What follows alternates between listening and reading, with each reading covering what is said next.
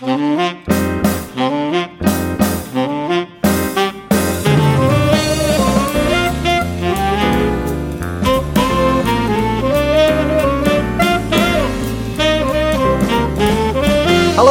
and welcome to another episode of the Mr. Barton Maths Podcast with me, Craig Barton, a show where I interview people who interest and inspire me from the world of education. This time around, I spoke to Nick Rose. Nick is a former science teacher who now works as a researcher for Teach First.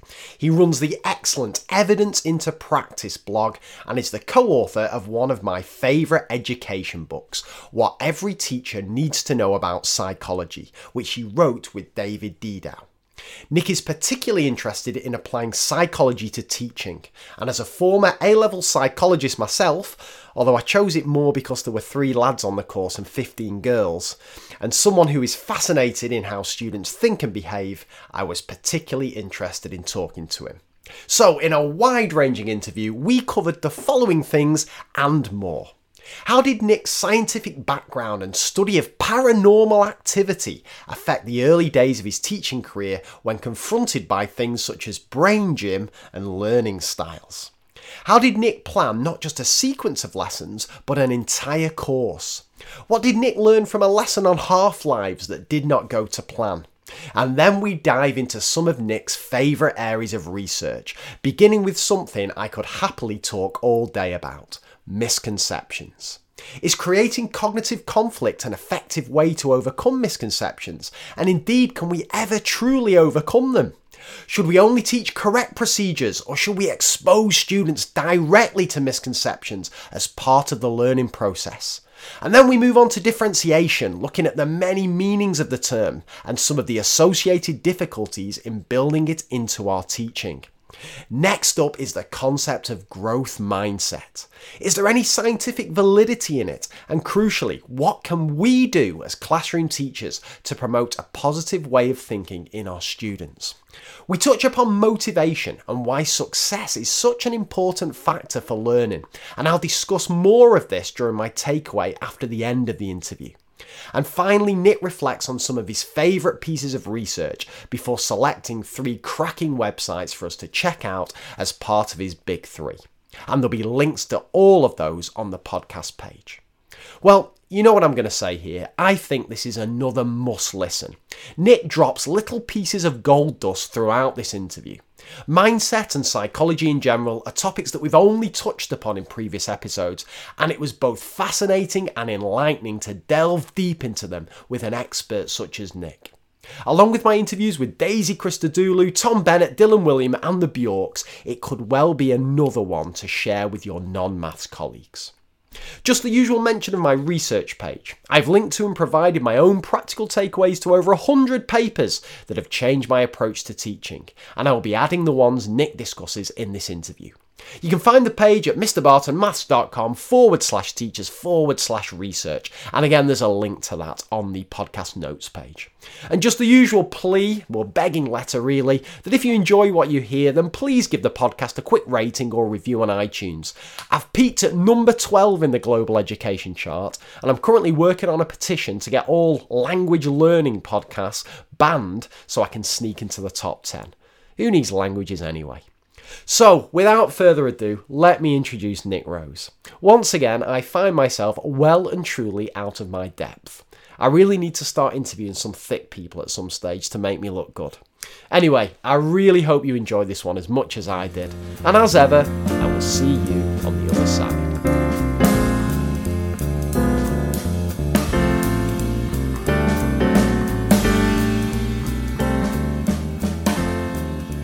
Okay, Nick. So, even though you are not a maths teacher, we are going to start, as we always do on the podcast, with some maths speed dating questions. So, question number one What is your favourite number and why?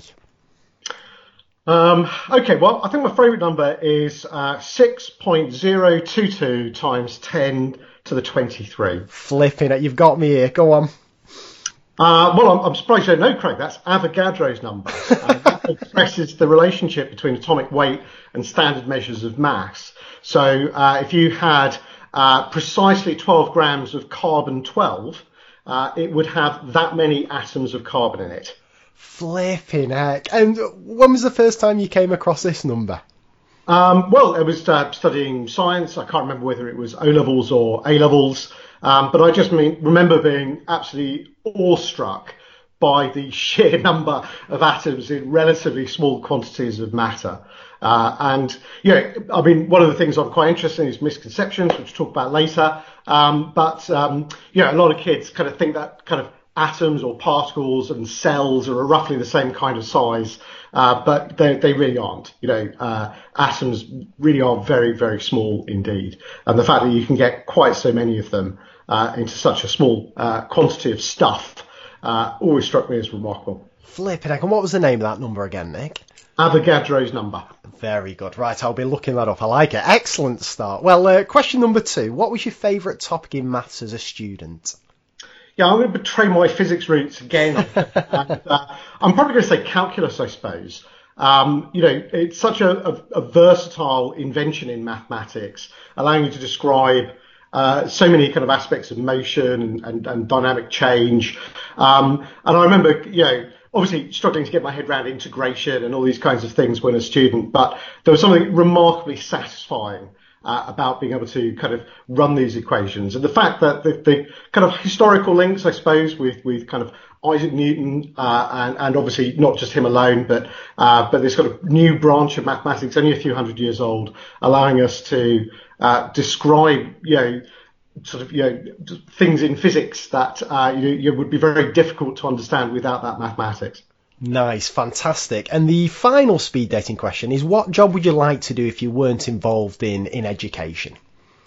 Uh, well, I can't imagine that, Craig. I, I you know, I mean, never say never. I, I, began my career, as I'm sure we'll discuss in a bit, uh, as a as a postgraduate researcher in psychology, uh, um, actually looking at uh, people's beliefs in the paranormal. Jeez. And uh, so I'll explain a bit more about that when we go on to my career. Um, but I suppose I've always kept an interest in why people believe things. Uh, particularly believe things that I just think are utterly unbelievable, whether that's a belief in ghosts or alien abductions or, uh, you know, whether the earth is flat or learning styles. You know, I mean, there's all sorts, of, all sorts of things that people believe in. And I've, I've always struggled to understand why people believe in things. Uh, and so, yeah, you know, I mean, if I could have my fancy uh, kind of career, I, I guess I'd probably, uh, you know, look at look at that uh, sort of aspect of psychology. Flipping it. Well, I can't hold off any longer. You're going to have to talk me through your career here and get straight onto this paranormal stuff as quickly as possible because that is okay, unbelievable. Well, um, as I've kind of already revealed, I, I, had quite a sort of sciencey maths kind of uh, school career. I, I, I did uh, physics, pure maths, applied maths, and chemistry at uh, A levels. Uh, I went to university initially to study physics. Uh, I got about uh, just over a year through uh, a degree in physics um, and, and, doing quite well. But over that time, I discovered there were all these other subjects like philosophy and psychology that I'd never heard of at school. Uh, and a bit like a sort of kid in a sweet shop, I suppose I kind of, you know, uh, sort of looked around at kind of uh, other areas of science that I might kind of potentially uh, sort of have a go at. And uh, psychology to me was always the kind of wild west of science. I mean, physics and chemistry were the kind of like the civilized east. Uh, this was the kind of like the manifest destiny, trying to kind of unpick something as complicated as the human mind uh, and, and the human brain. And I became increasingly fascinated in that. Um, transferred to, to start again, essentially. So I managed to get kind of best part of five years at university, which, which was obviously a byproduct, um, uh, studying psychology. And uh, as part of that, I did a whole swathe of things from things like physiology and pharmacology and looking at brain and behavioral sciences, but also looking at uh, philosophy and, and, kind of introduction to philosophical problems and all sorts of other kind of areas. So um, I think when I uh, left university, uh, initially I wanted to go uh, into clinical psychology. I'd become very interested in um, uh, the sort of you know the haunted brain, essentially, the, the, the kind of the, uh, the, the things that can go wrong with our neurology um, uh, and trying to sort of get a better understanding of that. Um, I ended up shadowing uh, a clinical psychologist while working as an IT technician uh, in, a, in, a, sort of uh, a regional rehabilitation unit.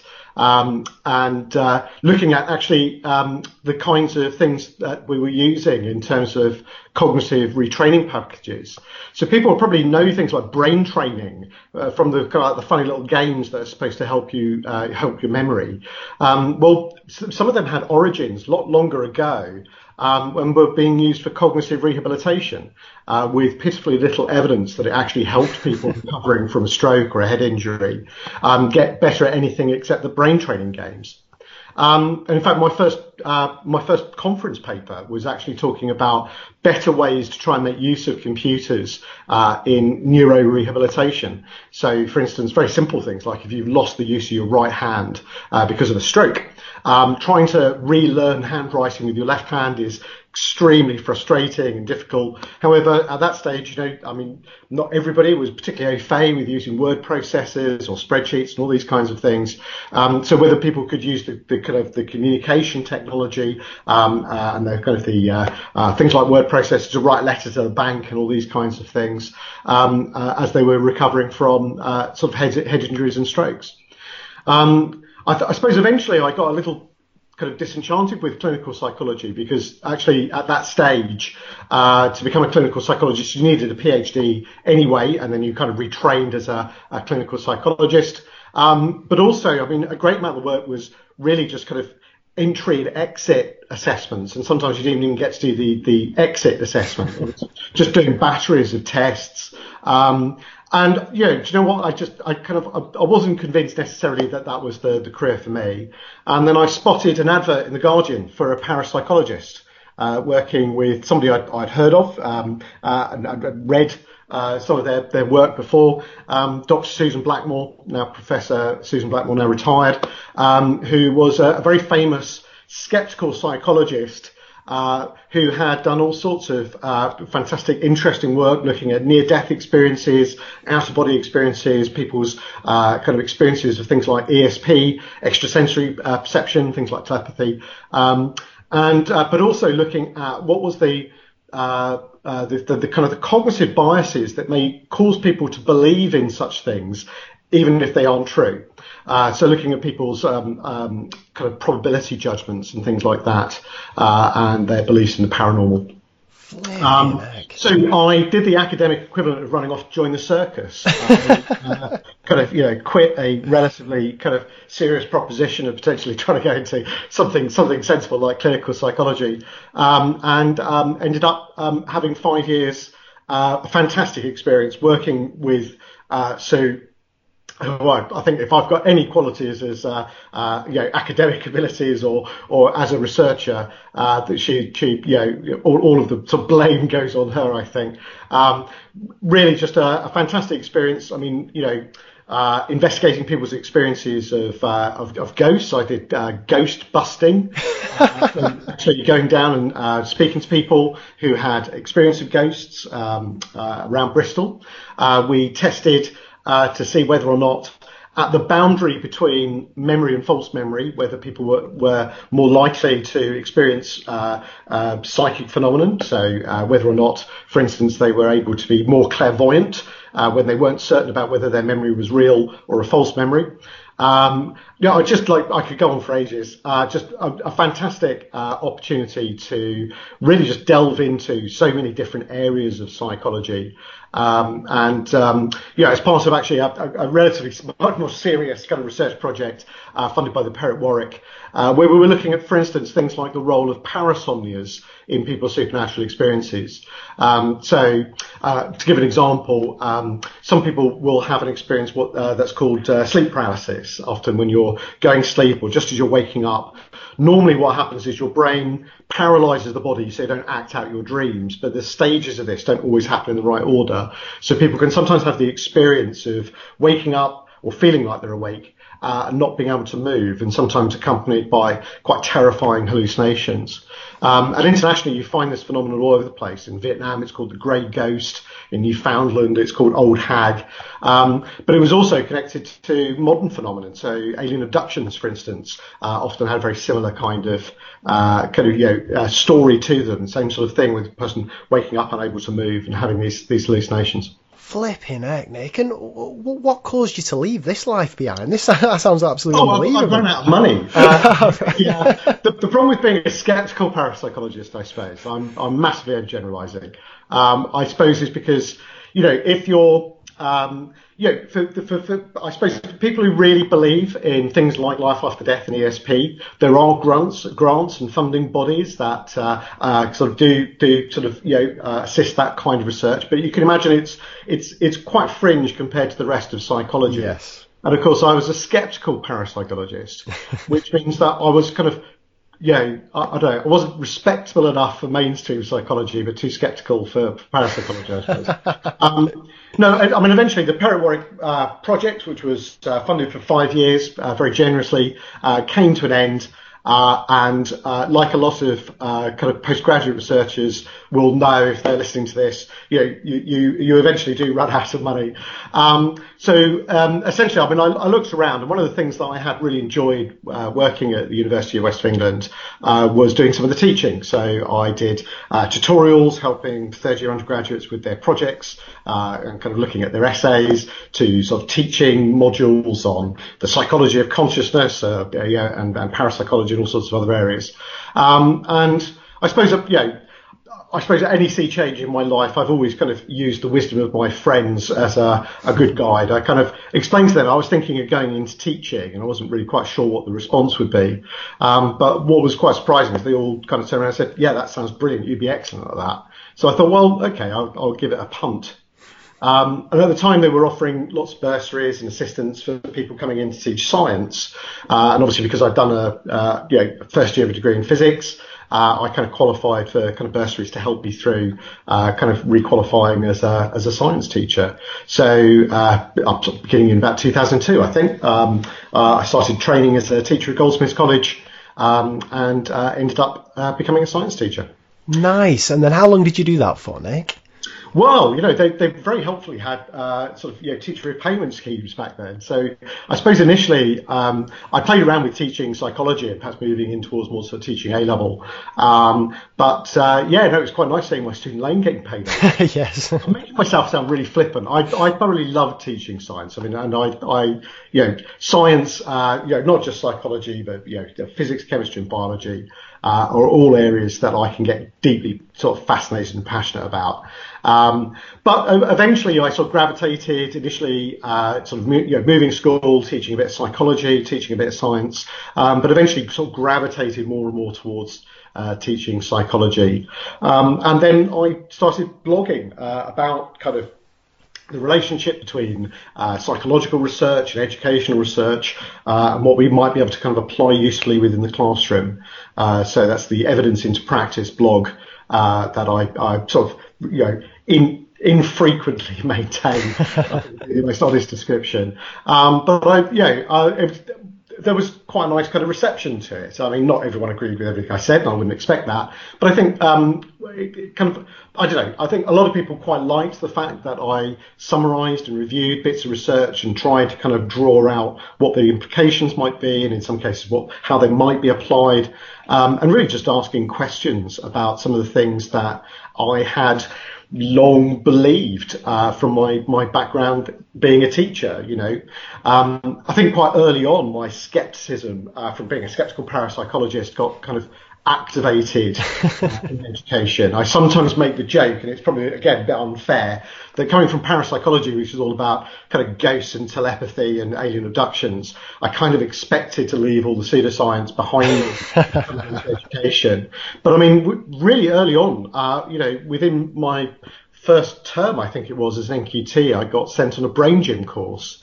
Um, because, you know, my, my, uh, uh, sort of mentor at the time kind of really genuinely believed that it helped kids learn. Uh, when I reacted with skepticism at the idea that water being held to the roof of your mouth would flow through to your brain or, uh, that your, the left and right hemispheres of the brain needed joining up. I mean, yeah, that's what the corpus callosum is for. Um, expressing skepticism about some of these ideas, I, I got sent off on a course uh, to go and learn more about it, which I, I can honestly say uh, is my standing example of the backfire effect. uh, coming back, you know, sort of with more entrenched views that this was this was quite clearly pseudoscientific. Uh, and of course, you know, later uh, Ben Goldacre, writing uh, Bad Science, talked about uh, the kind of the, the, paucity of evidence yes. Uh, supporting brain gym as a, a, technique to be used in the classroom. But of, of, course, I came in and all the national strategies were kind of like being published at that time. And one of the, the big ones was looking at uh, learning styles, yes. the idea of visual, auditory, and kinesthetic learners. and again, you know, look, even with a bit of background in psychology, looking at the questionnaires that we use to assess uh, your learning preference or your learning style. Uh, you know, they, they, just genuinely had no psychometric validity.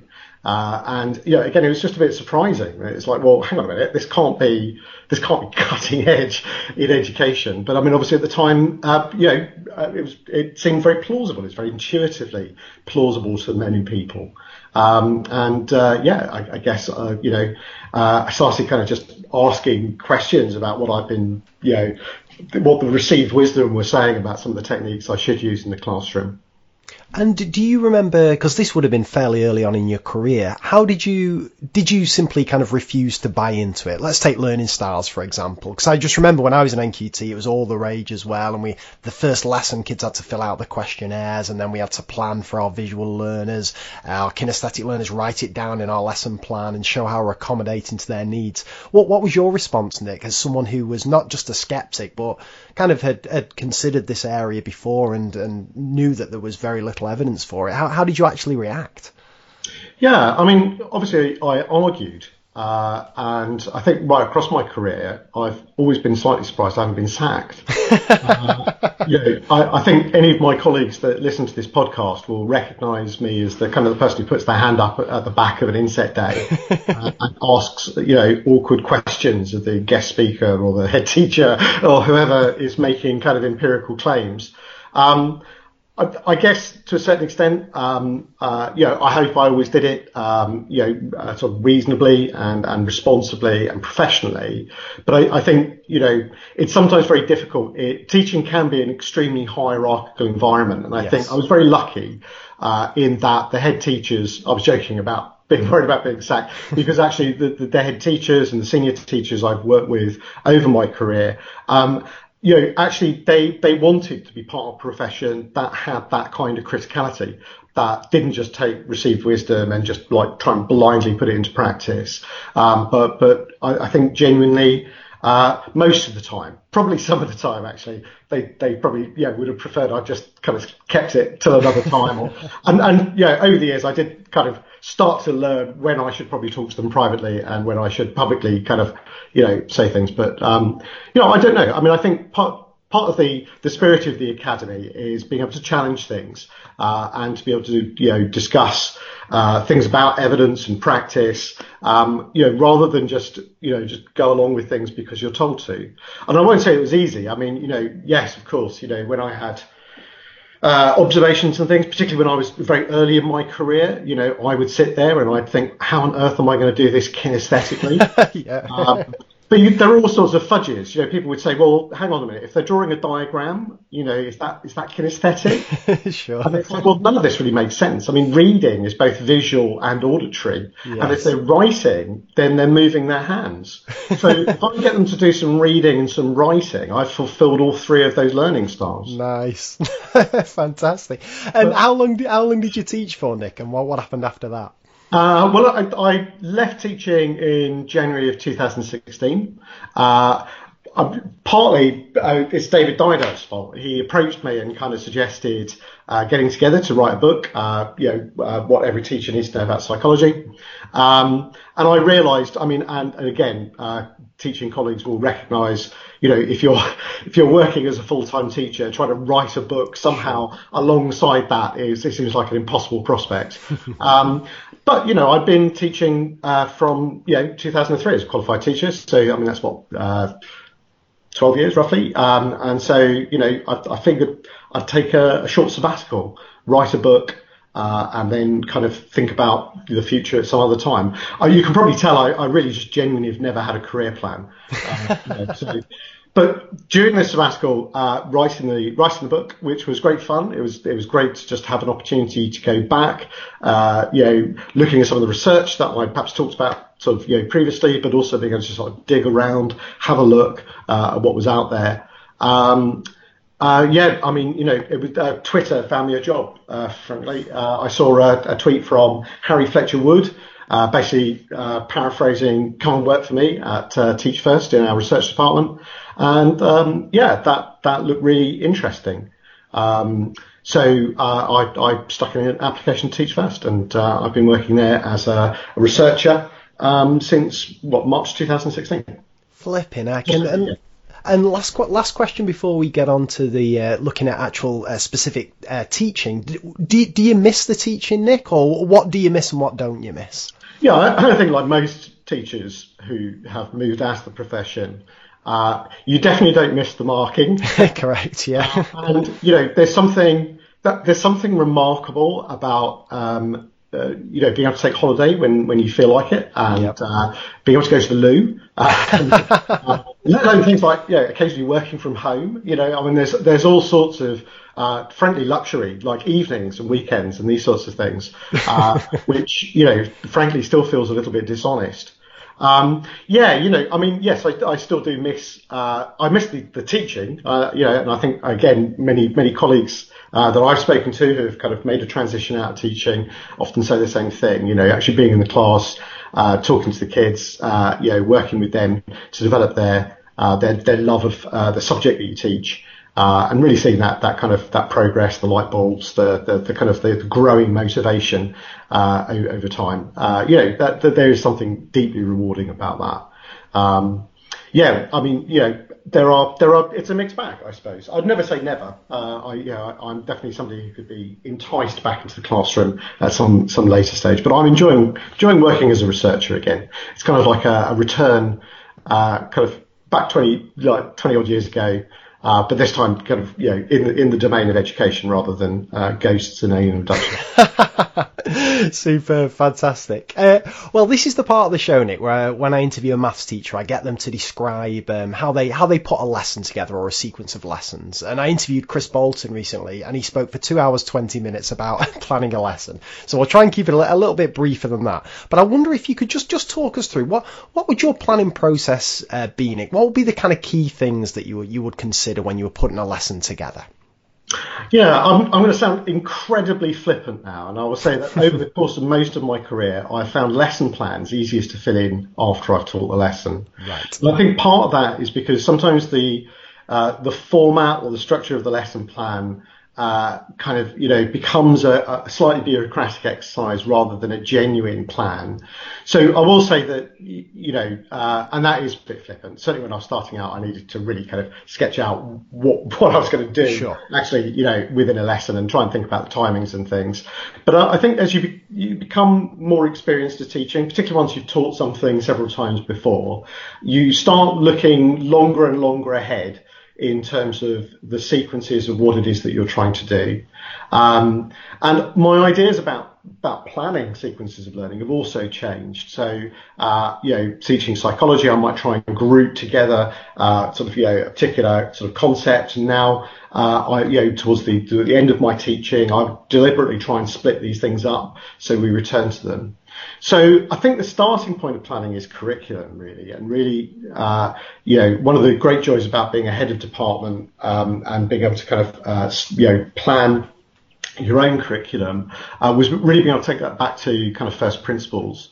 Um, uh, sort of, you know, again, reasonably late to my career, uh, my school uh, sort of agreed to pick up a, a, GCSE in psychology, and I'd never taught that before. It was a very very new course. There was like one one past paper, I think, or at least a couple of sample papers, and that was a particular challenge. Um, thinking about the uh, you know how will this be assessed um, was was obviously very difficult.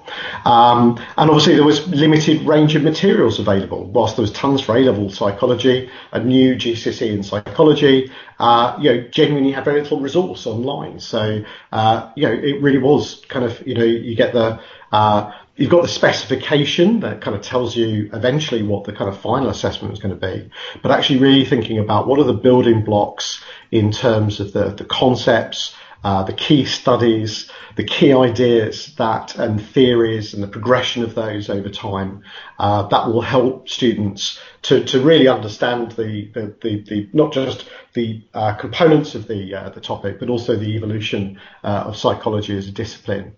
Um, and yeah, you know, there are lots of lots of ways of doing that. I suppose for me, uh, pitching around what are the kind of the core ideas that uh, you want to come back to over time uh, so that you have multiple opportunities to revisit important concepts. This is true probably in science teaching, I'd, I'd guess in math teaching as well, to be honest, that there are some things that uh, are tricky, are a bit abstract, and that you want to be able to come back to more than once. Yes. Um, and so, you know, and then from kind of a broad kind of brush of the, cu- curriculum, what what what's the kind of the, the, the sequence of learning over a, a, long period of time, like two years, then sort of bringing it down and starting to think, okay, well, you know, if I want them to get to this point at the end of two years, what what are the kind of what's a, a plausible ordering of the kind of the key, uh, you know, studies, theories, facts that we need to encounter and, and consolidate uh, for them to be able to achieve these things at the end. Um, you know, and, and it's an area I think I'd never really felt uh, kind of necessarily trained for, is the honest truth. It requires such a, a, deep understanding of your subject to be able to pick out not just what the core ideas are, but also try and kind of think in a plausible journey, uh, you know, where how do you sequence these things so they kind of build and accumulate upon each other? And I guess certainly in maths planning, you've got it's a very cumulative subject to that degree. Well, um, I mean, it's it's interesting you say that, Nick, and this this is something that I've I've long thought about, and I'd be interested your take on this because um, you've had quite a unique experience there essentially putting together the order of a, of a new course. But every single year, and I, I, assume it's similar in science teaching, it certainly is in maths, teachers tend to spend most of summer term, once year 11s have gone, rewriting the schemes of work. And it's whenever you get gain time, I'm rewriting my year 7 scheme of work, I'm rewriting my year 9, changing the order, tweaking the assessments, and so on based on kind of your experience and also what you've read, would you argue in favour of a kind of centralised scheme of work that has a kind of prescribed order that every school follows, perhaps for science, GCSE, or, or something, that's kind of research based, that's populated with all the kind of best materials and so on, instead of this almost kind of school lottery where teachers are kind of putting together orders of schemes of work based on, you know, kind of their, their intuition about how things should be taught? I will say that right back at the beginning of my career, I thought it was frankly rather bizarre that I had to plan lessons. yeah. I thought I was, you know, I was the least qualified and least knowledgeable yes. person about this. Uh, you know, why on earth was I I planning lessons or sequences of work? Um, I was lucky. I mean, in some schools there there was at least a framework, some sort of model to buy into, but it's not always the case. Yeah. And certainly in in, in kind of, I, I have had experience of just really just kind of you know being at a bit of a loss uh, and and kind of sort of thinking, what do I teach next lesson? Um, so, I mean, compared to giving complete novices, uh, you know, that ultimate responsibility of stitching together, uh, you know, a whole sequence of learning uh, for for students uh, that you know in a subject that the, they may know academically, but they won't necessarily know how to teach it. Yes, they won't necessarily know which bits kids are going to get really stuck on, or how kids think about things that give rise to certain misconceptions. Um, so, you know, so, some pooling of wisdom uh, around kind of sequences of learning, I, I, think I would certainly say was a, a really uh, positive thing. Uh, it would seem quite a natural thing. You know, I, I would have expected as a, uh, a, new teacher coming into the profession that, you know, yeah, I might tweak things around the edges and I, would certainly have bright, sparky new ideas that I wanted to try out perhaps. But I mean, certainly the, the kind of foundations would be laid out for me. Um, uh, and, you know, I mean, to, it, it, varies by school to school, and you know, I, I don't know how much time teachers really get uh, an opportunity to think about what they're teaching at the level of curriculum, rather than necessarily sort of getting through modules. Um, you know, I, I think some of the, the structural things in education sometimes work work against you know that, that kind of development. Um, but you know, I don't know. I mean, I suppose there's a natural tension. I mean, I suppose like most teachers, I'm quite individualist and quite you know uh, opinionated. Um, and, and so somebody sitting there saying, right, yeah, lesson one you're going to teach this, lesson two you're going to teach that um, you know, there would be part of me, I suppose, there'd be sort of hackles up and a little bit of rebellion. But actually, I think to, to a certain extent, there needs to be some sort of accommodation between the two. I mean, I, I think all teachers should have an opportunity, perhaps at a department level or a faculty level, to, to kind of feed into uh, what that sequence might be. If there was really good, solid science, and, and, and certainly there's been probably far more of this looking in maths, I think, than in most other subjects. Uh, certainly, you know, thinking about kind of science and definitely like teaching psychology, uh, I think you'd be very hard pressed to say there was a very good research or evidence based sequence that, yes. that, you know, plausibly you should use because it's got uh, a comparison with other, uh, other, other ways of teaching it or other sequences that you could use. Um, I think for most teachers, I mean, and most subjects, they're, they're, they're pretty much Wild West territory. Uh, and, you know, teachers are constantly having to invent things over and over again um, that actually collegiately, we, or, yeah, certainly, certainly collaboratively as a, as a faculty or as a department, we could, we could help each other out a great deal. I suppose, you know, depending on the scale, really, um, you know, uh, if, you, if you're in a trust or a MAT or something like that, you know, I mean, that collaboration could get quite big. Uh, and I don't know. I mean, I can see great positives on that. You know, uh, you know, the bit that you're contributing to is going to be a lot more manageable if you're one part of a group of 20 teachers working together to refine and build a, a kind of sequence of learning um, that we're all going to use to, to kind of like uh, collectively and uh, to together. Um, and I can see real advantages to that. Um, I guess to a certain extent, the the arguments against it are, I suppose, that we don't really have a good evidence based, a good research based, and we're not really in a position to evaluate it terribly well. Uh, you know, how do you know yours is the best sequence? Well, you'd, you'd, have to compare it in quite a sophisticated way to be able to make that kind of comparative judgment. Um, and, and frankly, we're, we're just not in that position yet. Yeah, no, you're right. As I say, it's just it's just frustrating the amount of time that gets spent rewriting these flipping schemes of work. It does my head in. But but anyway, um, can I ask you as well, just just before we get on to the bad times when we talk about lessons that have gone gone wrong for you, Nick, I wonder if you could just tell me, were there any kind of key features that you would always look to include in your lessons? Yeah, I mean, I, I guess both in science and psychology, uh, you know, there, there's a language barrier, uh, and and a lot of the abstract ideas require uh, a, quite a nuanced understanding of words that often have another meaning in everyday language. Uh, so one of the key things I probably spend quite a lot of time thinking about would be the, the, the, key vocabulary that needs to be built up over time to support the understanding of the, the concepts and explanations uh, that I want students to, to, to encounter. Uh, I think another thing that increasingly I try to build in more of and and and, and better, I hope, uh, was kind of activating prior knowledge and, and giving a bit of opportunity to retrieve and review uh, things that we'd done in previous lessons, and not just like the last lesson, but perhaps in the previous term or even the previous year. Um, so kind of using like just really low stakes kind of pop quiz type things um, to uh, kind of activate the, the, the, kind of the knowledge that might might be used in the rest of that lesson, uh, or at least to sort of have an opportunity to review something we hadn't had to look at for for a long time. And can um, I just ask, Nick? Sorry to interrupt. Would that be done in a systematic way? Would you kind of have a list of all the concepts and, and skills that you've covered, and essentially kind of tick them off every time you've reviewed them, and make sure you never go a certain amount of time without reviewing one, or would it would it kind of be done on a, on a more kind of ad hoc basis? Yeah, I mean, I, to be honest, the first time coming through, I mean, when I was writing like the GCSE psychology that I was teaching, uh, I think a lot of it was ad hoc, if not post hoc. Uh, you know, uh, first time teaching through anything, you you learn an awful lot yes. about the bits the kids understood and the bits that they don't. Uh, and that's as true, even if you're quite an experienced teacher, teaching a new topic or a new new uh, subject or a new specification, uh, or you're teaching it to a slightly different age group, uh, or, or even from one year to the next, you know, think things can surprise you. Um, however, no, I mean, I, I think over time, uh, I, I, got a bit better at being systematic, certainly in terms of, uh, you know, uh, I know knowledge organisers are all the, the, rage now, but I used to have vocabulary sheets and, and, and kind of glossary uh, kind of information of, like key terms uh, that students needed to know. Uh, and so I would quiz them on that. Uh, and I'd do it on roughly sort of more or less a rotational basis, really. So, um, you know, uh, obviously when you're covering module one, uh, you, you'd kind of like quiz them about the vocabulary in module one. When you're doing module two, I'd probably do, you know, I don't know, I'm, I'm, sort of strict proportions, but sort of, you know, 60, 70% of module two and then 30, 40% of module one. And then it would kind of just like accumulate over time.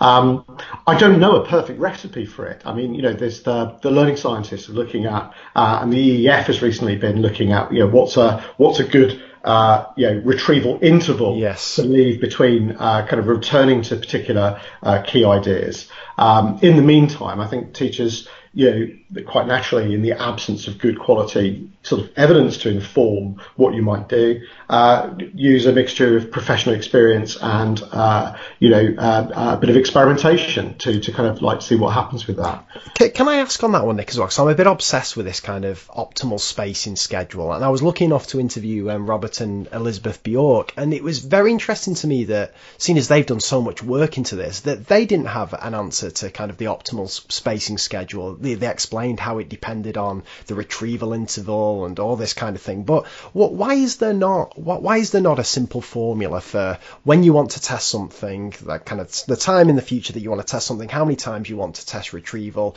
that you can essentially just plug in and it'll say, right, do it for the first time three weeks from now, then five weeks from now, and so on. What, what what's the complications? Yeah, I mean, you know, uh, well, the complications is the the the, the whole of uh, yeah, the, the, the whole of uh, you know, curriculum and, and human knowledge. Um, some ideas are easier to to hang on to than others. Uh, right. So you know, when I certainly when I used to teach psychology, uh, you know, there were some topics that were quite concrete that, that kids could immediately kind of yes. pick up and get. Uh, and to be honest, you know, I probably wouldn't need to uh, give them as much practice going back to those um, because they were quite intuitively straightforward. Um, others were kind of very highly abstract, easy to get mixed up and confused. So an example of that was something like proactive and retroactive interference in memory. You know, this was one I, I kind of, from, from professional experience, I could see kids will often get mixed up, and even when they've got it resolved in their head, you ask them about it, you know, the next lesson, and it's kind of fallen apart again. So certainly when I was planning it, I would kind of look at from my experience of teaching similar topics at A level and kind of like my knowledge of psychology, even the things that I knew that I found quite difficult to get my head around when I first encountered them, um, using using that pedagogical content knowledge. And I don't think we've got that mapped to the degree where we could honestly say, you know, what the interval should be. But on a very simple level, there are going to be some very complex abstract ideas that we're going to find very hard to learn and retain. And there are going to be some fairly intuitively, almost commonsensical ideas that actually just a couple of exposures will probably get that pretty pretty consolidated for the majority of students. But students are going to vary as well. I mean, yes. it's true that we we attend more to some things than to others. Uh, we also uh, have different prior experiences that we may be trying to link new information to. You know, even if we're in the same school, we were in the same year seven set, we may have gone to different primary schools or we may have different support at home and all sorts of other things. Um, so how we attach new information to the information that's already there uh, is going to be, is always going to be a bit unique. You know, is always, now we can make broad general claims, and this is like the, sort of the difference between nomothetic approaches and idiographic. What what learning theories give us, like of, of the ilk of um, uh, Robin uh, Liz Bjork, uh, is a is a general nomothetic approach, general principles that are worthwhile considering and trying to build into our practice. So the idea that having a bit of space between opportunities to try and retrieve information helps you build up your memory for that information, and you can use that in future to to learn new information. Uh, is a general truth we know from the sort of cognitive science, from laboratory studies and classroom studies as well. Um, on the other hand, you know, what that pathway, what that route looks like through A-level psychology or GCSE maths or uh, you know uh, uh, drama lesson or uh, an English literature lesson or, or, whatever whatever else it might be is going to be very sensitive to the domain, very sensitive to the structure of it. Again, I'd, I'd be happy to make bold predictions, broad predictions, but more abstract, more complex uh, sort of uh, ideas that often are connected with misconceptions will probably need revisiting more frequently uh, than those things that seem pretty commonsensical. Um, but again, you know, part of that you're going to have to assess as well. Yes. Uh, so, you know, if you, if let's say, uh, let's say that some uh, sort of impossible cognitive scientists, because they never would say this. but let's say they said, right, okay, you want to leave it a three week gap and then an eight week gap and then a 12 week gap and then they'll know it forever. Uh, you know, that's, that's clearly going to get falsified very quickly. Um, you know, because it's going to depend a great deal on the kid, on the material and, you know, the, all the kind of the complexities that, yes. that kind of make up human memory. So what teachers need to do is be, be, you know, that is why assessment for learning is so important. You know, actually being able to assess uh, you know, if you if you try it after three weeks and 100% of them get it absolutely right first time through, uh, then you know, well, it's probably worth checking at some point in the future to see if that was a one-off fluke. But the fact that all of them have got it, that that would be very impressive. On the other hand, if after three weeks none of them get it, and after five weeks still none of them have got it, you you you can start building on further iterations. I think in your own mind about how often you're going to have to return to that to get that really consistent, um, so that the kids aren't going to panic about it uh, if they've got an exam in it. They'll they'll they'll they'll really know it and they'll know that they know it. Got it. Fantastic. Well, before we before we dive even deeper into into the research, so I've got tons of questions to ask you on this, Nick. I wonder if I can just take you back to a, a, dark time in your career where perhaps you taught a lesson that, that went badly. And what I'm particularly interested in is is why did it go badly and, and what did you learn from it? Yeah, I mean the difficulty here is trying to kind of filter out all of the examples. I mean, it, it's very hard to actually say when it's very difficult to know when a, a lesson has gone really well. And, yes. and, I suppose part of that comes down to your definition of what, what does a lesson going well look like? The, the difference, the difficulty is the difference between learning and performance. You know, I mean, you know, you can have the kids seemingly very engaged in what they're doing. Uh, yeah, the behaviour isn't really an issue. They seem quite enthusiastic with it. Um, but these aren't necessarily very good proxies for how much is actually going on inside their heads. It might be that they're doing uh, a great deal of activity, but not necessarily the right kind of activity uh, to, to actually genuinely get uh, a good sort of grasp of the subject that you're teaching them. Um, on the other hand, you know, uh, you, you, can usually tell when things have gone really badly, and obviously I've had lots of those kind of experiences uh, as a science teacher, trying to kind of do practical work uh, with groups that you know where, where you know uh, for a variety of reasons, uh, you know, either the, the, the behaviour or the kind of the organisation, either at your end or uh, in terms of the kids' familiarity with the equipment and all sorts of other things, can just go go horrendously wrong. Um, you know, yeah, I think every teacher has the, the kind of nightmares. I think sometimes when we talk about um, things that we might want to try out in the classroom, I think it's quite natural to sometimes think back to those kind of nightmare classes and think I couldn't possibly try and do this with them. They'd just go crazy off the wall. Uh, so an example of that, I remember trying, trying to do uh, uh, half-life simulations with uh, a very tough year 10 group.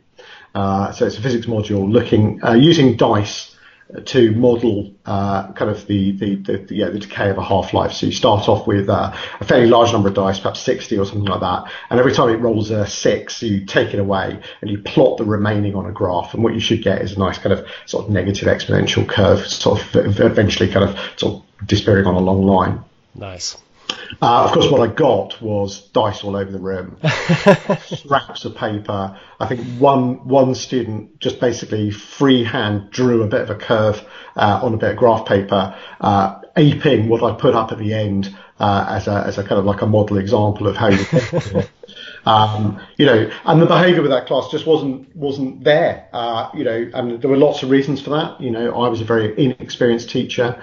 Uh, they were a very new class. They hadn't had a chance really to to get to know me, or for me to really know, to get to know them. I think a lot of people say, you know, for instance, that you know, behaviour depends on relationships, but beha- relationships genuinely take quite a long time to to, to develop, and it can yeah. take, you know uh, certainly by the end of your kind of you know first term, perhaps some of the kids will start to give you a break, and certainly after the end of your first year, you become a bit of more of a known quantity. Um, it's interesting. There's a, a, thing in psychology called the mere exposure effect. You know, uh, everyone thinks that familiarity breeds contempt, but actually the evidence suggests the opposite. Uh, that we we become very very uh, we prefer and, and and like things that become more familiar.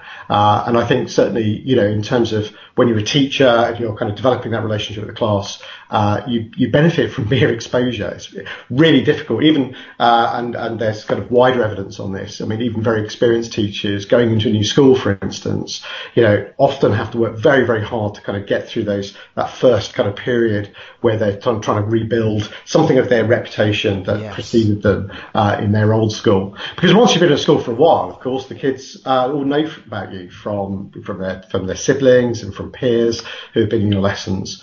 Uh, and you become, you know, a, a, you know, part of the furniture within the school. The kids just assume you live there. And um, can I can I just ask on that, Nick, as well? Is there any evidence at all of some kind of honeymoon effect? Because I I often think that you tend to get a break for about the first week whilst kind of kids are weighing you up, and then it can start to kind of go downhill uh, rapidly after that before it picks up around about after Christmas once kids realise you're going to be staying at that school, and as you say, they get familiar with you. Is there anything in that that kids kind of weigh you up for the first week or so. Yeah, I mean, um, I don't know. I've not seen anything systematic on that, but I mean, I'm certainly certainly experienced some of the things. Um, I guess social norms take time to develop, uh, and you know what the what the uh, social norms are for the behaviour of students in your class is something that the kids are figuring out uh, early on while you're there as the teacher. Um, so you know when they first arrive in your classroom, they have no idea what the social norms are supposed to be in that classroom. There's maybe the school norms, yes. unless they're very, very strong uh, and, and, fairly similar across classrooms, they won't necessarily import any of those norms uh, into your classroom, or at least not not. Uh, you know, not enough of them, I would say. Um, but anyway, you know, so they, they come into your classroom, they don't really know you, uh, and probably during that first week, uh, everyone's kind of looking at everyone else, working out what the social norms are, what, what's what's appropriate and inappropriate behaviour in this classroom compared to the one across the, the corridor, and you know, uh, you know the other teachers that that I've interacted with within this school. Uh, and as the students are looking at each other and forming a mental model of what's appropriate behaviour in your classroom, um, you know, uh, and particularly, I mean, you know, uh, you know, across the whole of education, but particularly, I suppose, in that kind of adolescent years of uh, secondary school, uh, there's a very strong impulse to then test the boundaries of those social. um, so, I guess what you call a honeymoon period is actually really the kind of uh, the, the kids probably forming a mental model about what is appropriate and inappropriate behaviour in your classroom based on what they can get away with. Got it. Fantastic. And last question before we move on to research, Nick. With that um, that Half Life lesson, what what would you do differently now? Um, well, I've, I've, done similar activities in the past. I mean, I think in terms of a, a, kind of like a model to help kids understand the, the kind of the, the, the, invisible and the abstract and the unfamiliar. Uh, there's some evidence that uh, concrete examples, are, are, like, like using dice to model these things, uh, are very easy to learn, um, but they don't necessarily generalize very well. Uh, on the other hand, the more abstract, the mathematical uh, explanation, yeah, the description uh, of a half-life decay is harder to get your head around. But once you've got it, you can typically transfer it a little bit more uh, to to kind of you know unfamiliar examples.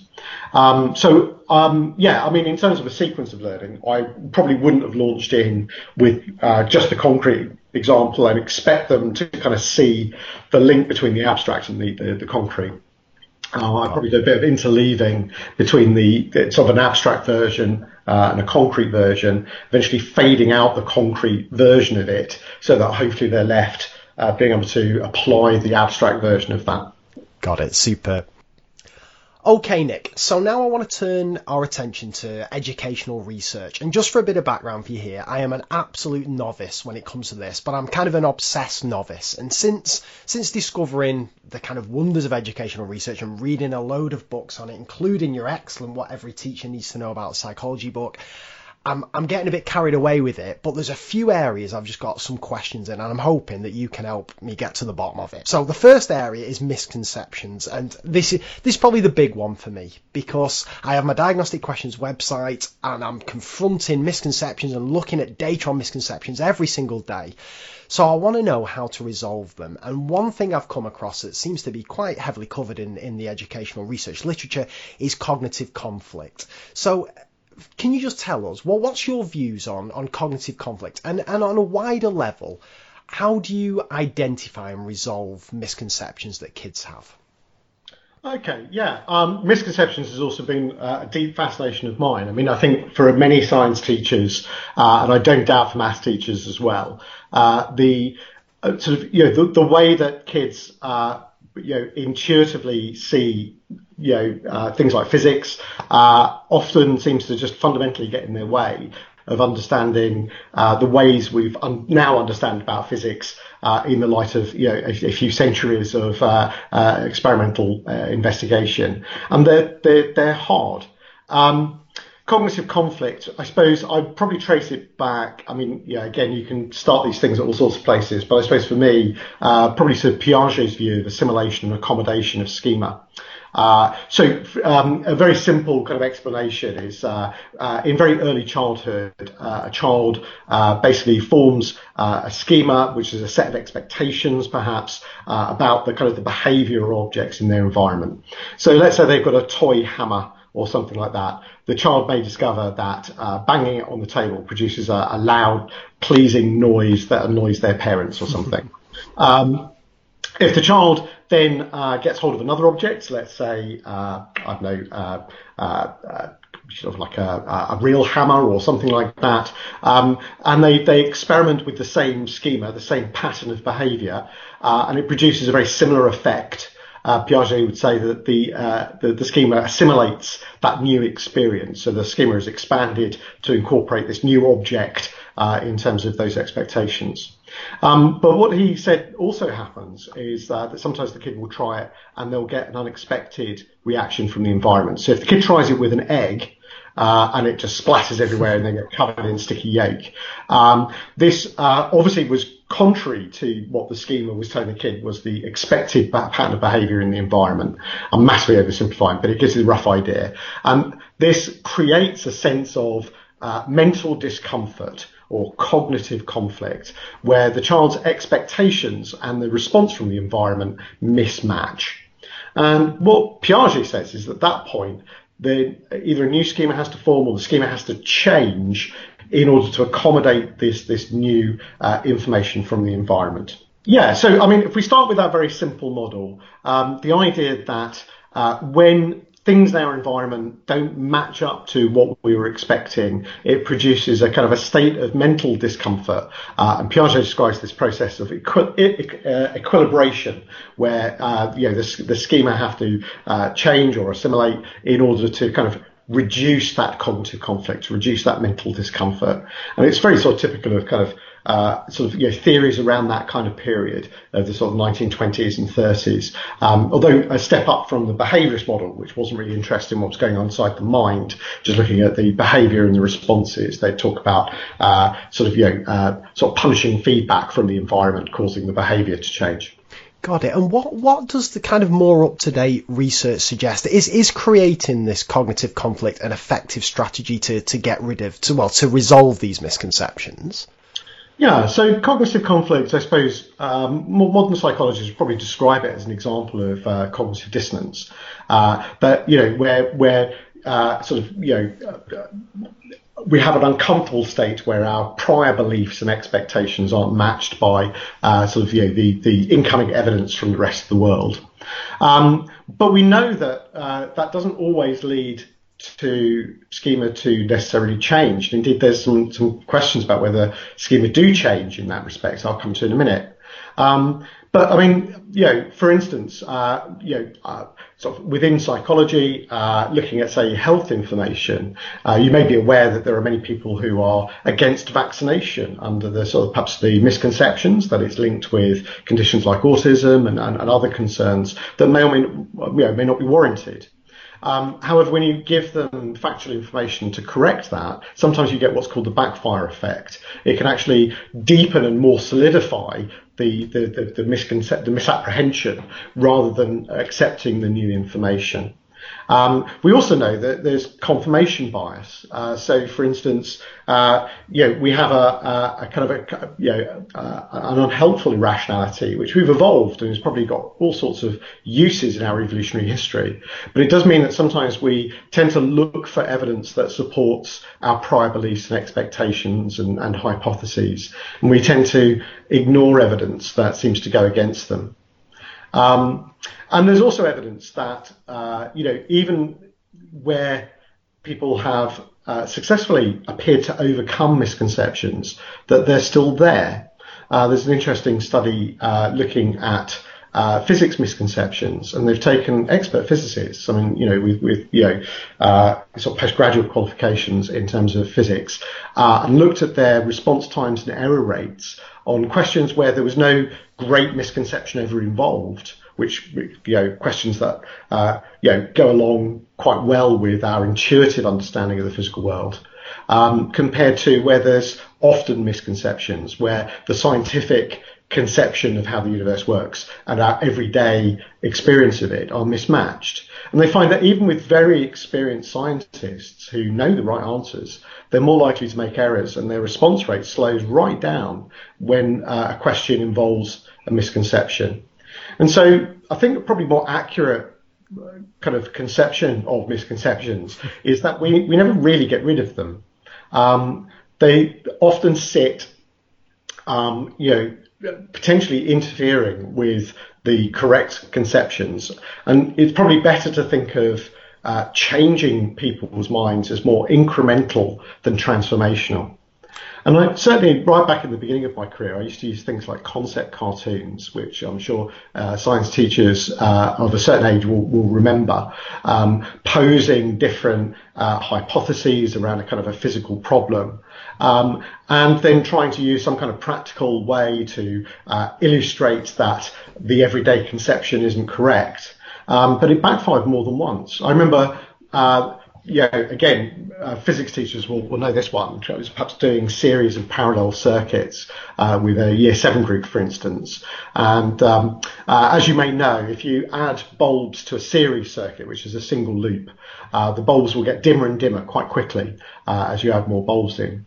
But if you've got a parallel loop, so essentially uh, two loops, and you add bulbs to separate loops, the bulbs retain their brightness.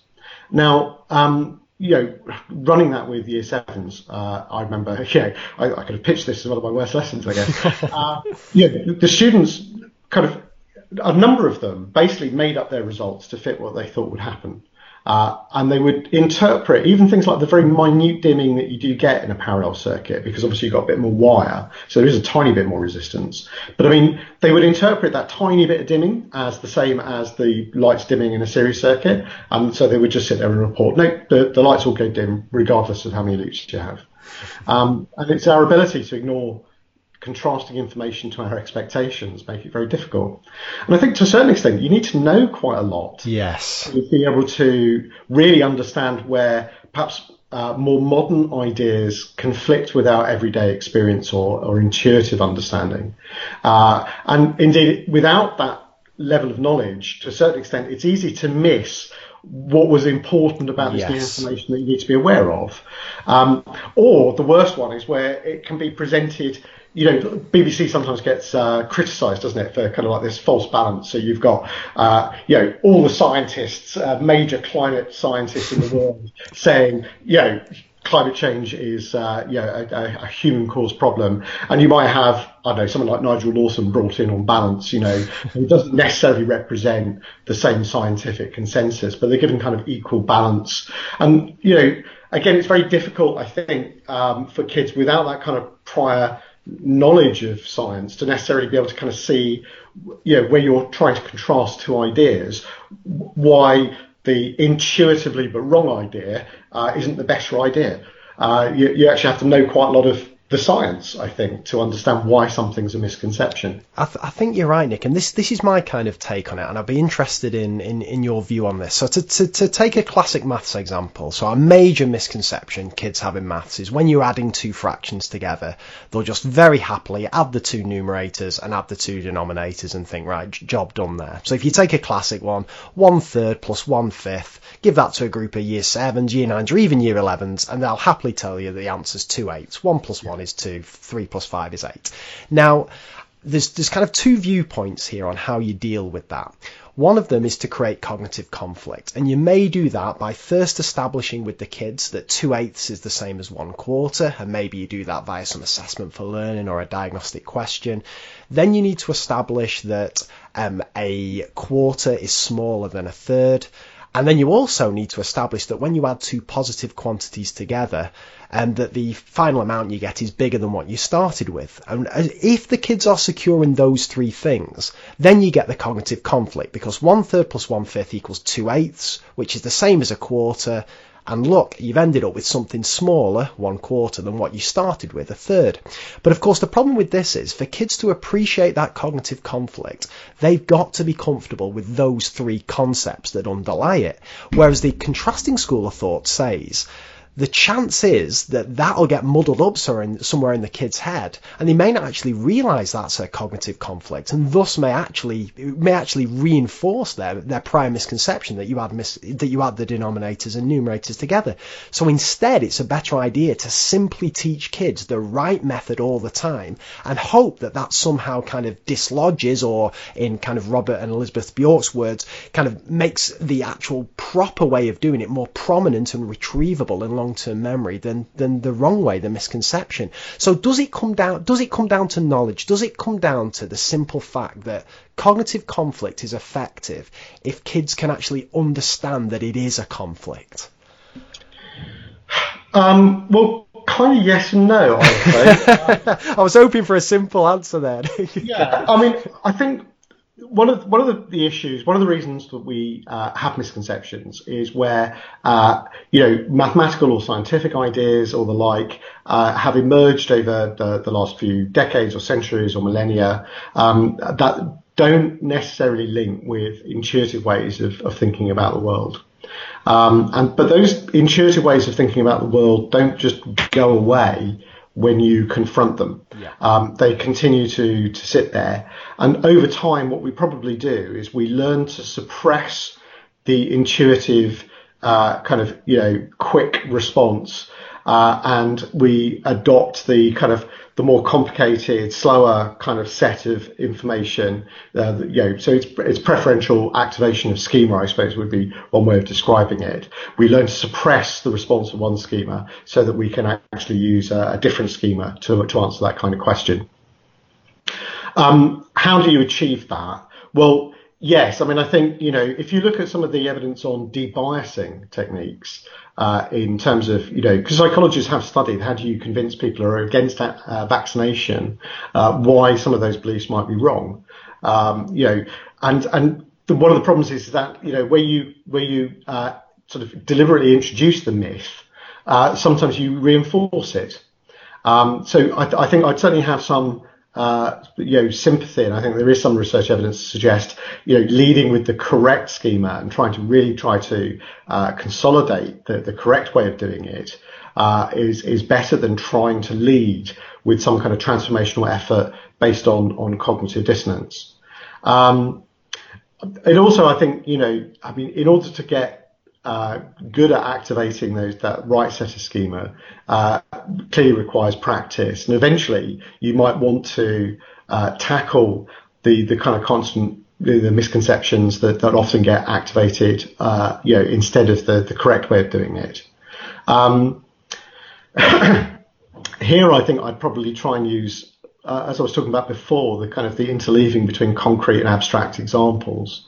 So, I mean, in terms of your fractions example, you know, uh, people use all sorts of things like pizza slices and things like this, don't they, to to, to talk about uh, kind of you know the, the proportion of one uh, that that a fraction might represent.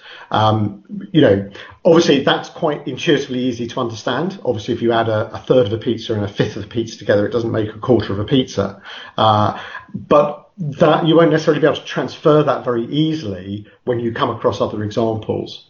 Um, so you, it's alternating between the, the concrete and the abstract version of it, um, and eventually fading out the concrete component of it uh, is probably, you know, uh, from the research base, a good bet of trying to help children be able to use that kind of abstract level uh, when when solving kind of similar similar problems in in the future.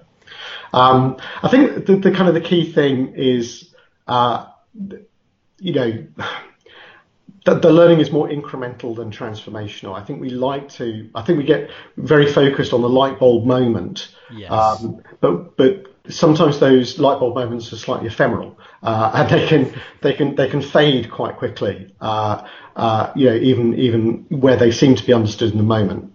Um, again, I could have picked this for one of my worst lessons. Uh, I uh, was teaching a, a, a sequence of learning about the elements and as I'm sure you may know historically, uh, one of the conceptions of the elements, very early one by Aristotle, uh, was that there was, uh, you know, earth, air, water, and fire, uh, and uh, yeah, perhaps spiritual essence or something like that. But there was earth, air, water, and fire, and in some combination, they make up all objects in the in the world. but of course, earth, air, water, and fire aren't elements, and so we would demonstrate that water was an element by splitting up by showing a video of electrolysis, uh, splitting it into hydrogen and oxygen, for instance. We'd have a look at uh, earth samples and how you can uh, kind of, you know, through various techniques, separate out some of the substances uh, that make up a, a, mixture of soil or something like this. Um, of course, when I assessed them about elements, uh, obviously, I had a question there that said, which one of these is not an element? You know, hydrogen, oxygen, water, you know, um, and, you know, loads of them go kind of pick water as an element. You know, they they, they kind of uh, the the misconception was was enhanced uh, by by trying to put it in as a counterexample. Um, so yeah, I think we've got to be a bit careful with uh, leading with the, the counterexamples. The problem is is that intuitive things stick because they're intuitive, yes. uh, and, and obviously where we want children to understand uh, more more abstract conceptions that are at odds with our intuition, um, then you know there is a danger by trying to put them side by side that they they sort of you know the myth outweighs the the, the facts as it were, uh, and what they go away with is remembering the myth even more strongly. And do you think it's important? Because I, I could literally talk about misconceptions um, all day and night but I'll, I'll try and limit myself. But do you, do you think it's important, Nick, that kids are confronted with the misconception at some point? Or is it enough just to purely teach them the right way, the right procedure, and just kind of hope that this misconception never manifests itself? Um, no, well, the, the, the, I mean, I, would be amazed if that ever happened. Uh, one of the reasons that there are stubborn misconceptions in science and maths is because they appeal to our intuitive ways of seeing the world. Um, you know, we haven't got brains designed to do fractions or to understand, uh, you know, forces uh, or energy. Um, and so, but you know, these terms and these ideas are used in everyday life and are often attached to things that, for a scientist or a mathematician, would, would be inaccurate conceptions of those things. Um, so they're going to bump into them. Um, I suppose, you know, it's difficult to say. I think if it happens really early on, I might try and refocus them on, on kind of what, what we're doing. Um, I think eventually you, you, probably will, there will naturally arise. Uh, you know, kids will use a misconception to solve some kind of problem. Uh, and I think you can illustrate to them, hopefully through concrete examples, you know, why that would be, why that would be incorrect. Um, but I think you, they never really go away. Um, if you read Daniel Kahneman, you know, the sort of system one, system two thinking, system one thinking is fast, intuitive, and based on these kind of heuristics. Uh, you know, they're, they're always going to be there as fast and ready ways of dealing with the world.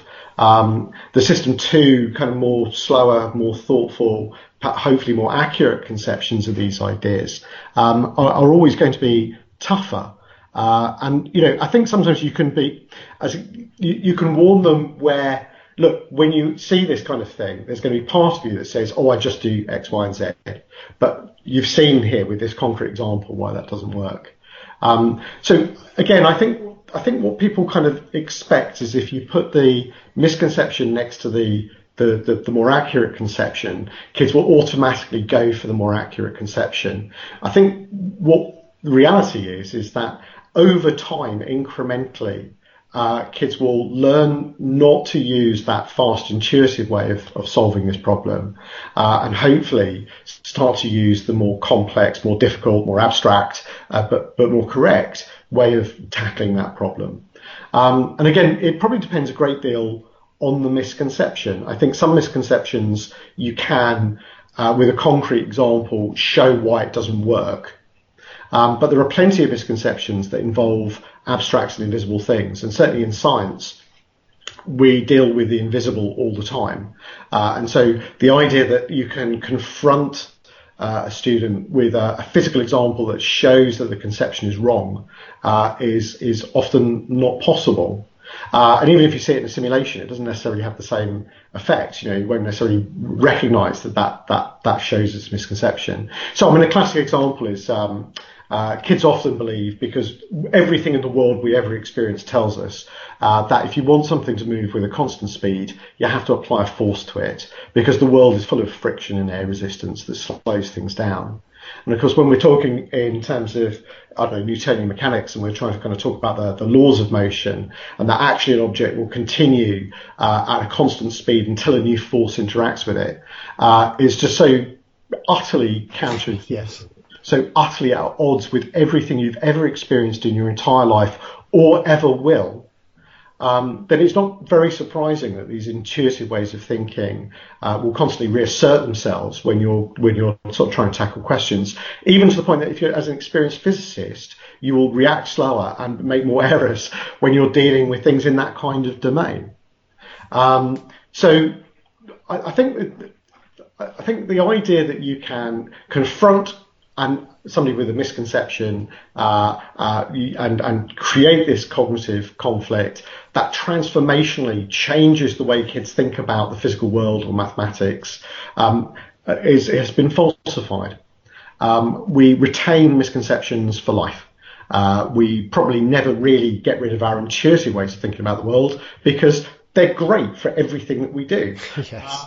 And, and, and actually these weird, abstract, but, but technically more accurate ideas about the world um, are, you know, but eventually become preferentially activated when tackling the kinds of problems. But it's very easy to trip people up. So, like for instance, you can uh, yeah, I don't know. Lots of people know about photosynthesis, and if you say to people, "What what is photosynthesis?" They'll say, "Oh, it's uh, you know, uh, isn't it isn't it where you get kind of carbon dioxide and, and water and a bit of sunlight, and it makes uh, you know food for the plant?" And you say, "Great, fantastic," you know. Um, but if you try that question in a slightly different way, if you say, "Okay, um, so uh, here's an acorn, and, and over there's an oak tree," uh, and as you can see, the oak tree is made of a lot more stuff than this acorn is where does that stuff come from?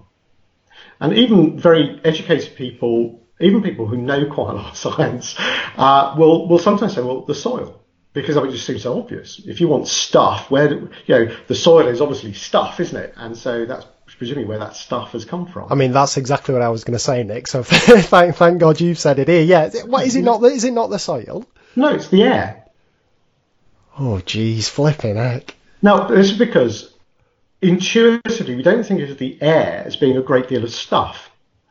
But actually, I mean, the wood in trees is predominantly carbon based, and certainly in terms of its mass, the carbon makes up a, a, sort of like a large proportion of that. And that carbon comes from carbon dioxide that's absorbed with water to make the starches and the various other materials that trees put together to make wood and, and everything else, and the fibres that, that allow them to, uh, to, to, to, to, you know, to, to grow.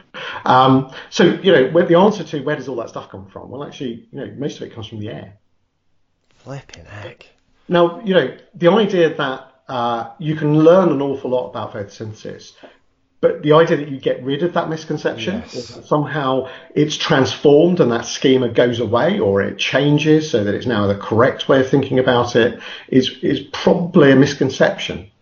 Yes. Uh, it's probably more accurate to say that our intuitive ways of understanding the world remain with us uh, and are, uh, you know, un- unless we've had a great deal of practice at activating the correct schema over the incorrect one, uh, we will probably fall into that intuitive way of thinking very easily.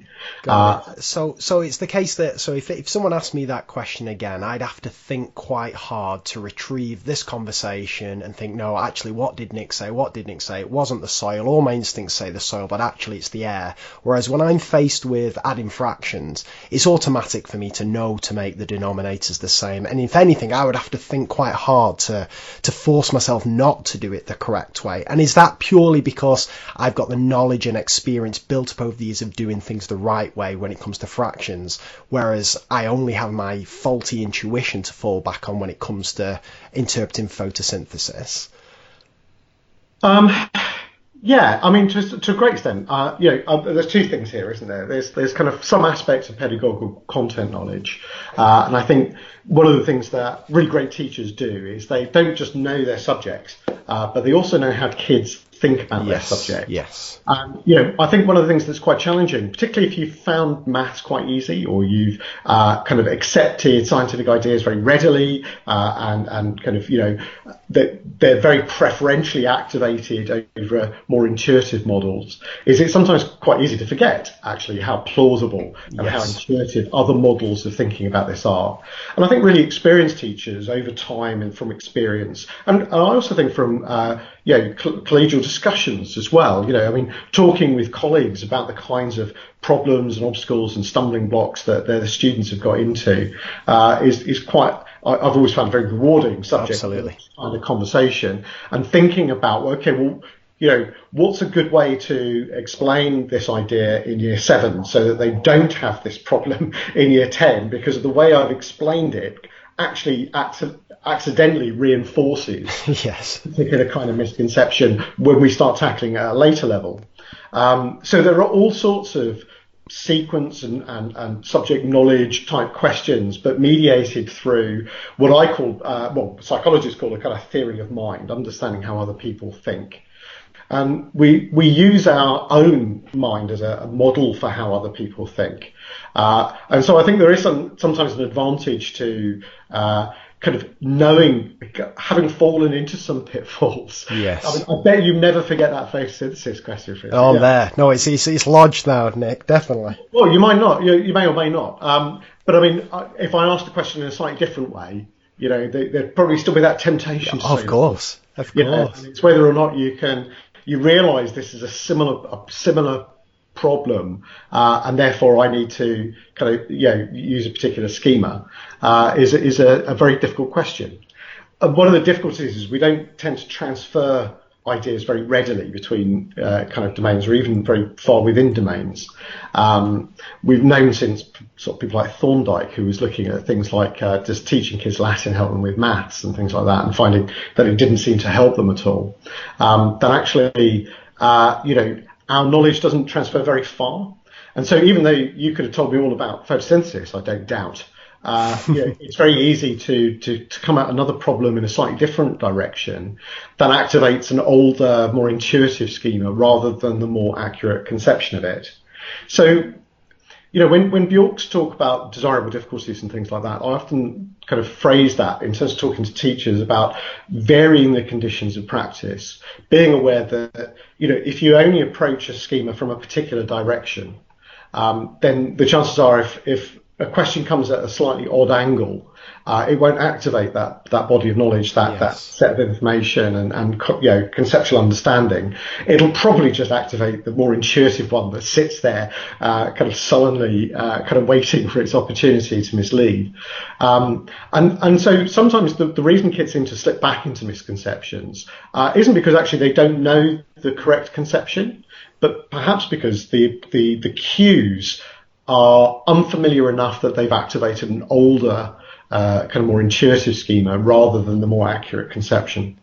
Yes, and I guess when, when I was talking to, to Daisy Christodoulou, we, we had a big chat about misconceptions, and it, it really reinforced to me the importance of the examples that we as teachers choose to give our kids, right? Because if you choose your examples, and I assume it's similar in science, but it definitely is true in maths. If you don't choose your examples and you work examples carefully, kids can end up getting things right for the wrong reasons while still holding a misconception that hasn't been exposed. And then, as you as you rightly say, if further down the line the question's asked in a slightly different way that they're not experienced in, then all of a sudden this this long buried misconception suddenly resurfaces because they've, they've got nothing nothing else kind of fighting against it for, for their attention if that makes sense. So I'm, I'm absolutely obs- I'm obsessed with examples yeah. at the moment. I, I, might I might reverse the order. I think actually the natural conception the intuitive conception sits right near the surface. Right. Almost any approach to it could activate that. Yes I like that I like that. Over time we learn to suppress that immediate response and think oh hang on a minute and and do a deeper search to find that actually there's this uh, deeper underneath, uh, a, a, more complex uh, but more accurate version of thinking about that particular problem. Yes. So uh, yeah, I'd, I'd, probably reverse the order in your metaphor and, and suggest that actually it's the the intuitive one that's more readily activated.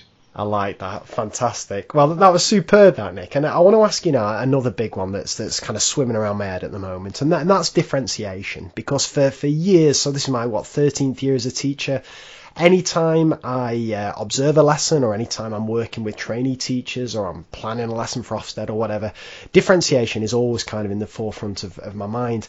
But having done a bit of reading um, of the research and particularly reading some of um, Greg, Greg, Ashman's uh, blog posts, I'm starting to question whether differentiation is, is all that it's cracked up to be. So I'm interested in, in your take. And first, what are, are, there some dangers of differentiation and, and how should teachers plan for differentiation, if at all? Yeah, I think one of the difficulties with differentiation is it's uh, kind of like a phrase that means so many different things. yes.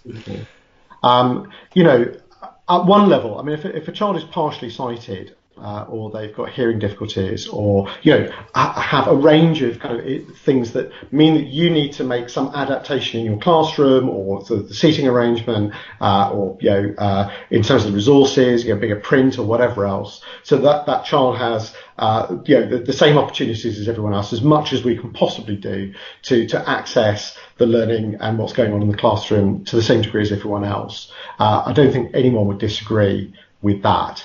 I think where it becomes more problematic is where uh, the differentiation forms around uh, you know, perhaps particular labels or particular conditions where it's not immediately obvious what intervention would actually help that student. And I think, you know, I don't think I think sometimes a lot of these debates get rather unhelpful. I, I, think everybody in these debates, whether they would say them or pro differentiation or, or I've got problems with differentiation, I think we all want the same things for students. We all want all of our students, uh, regardless of their uh, you know, their, their background or any disabilities that they might happen to have or uh, difficulties that they have within our subject or within school generally, to have every opportunity to, to, to learn about uh, our subject and to, to achieve uh, and experience success uh, within our classrooms.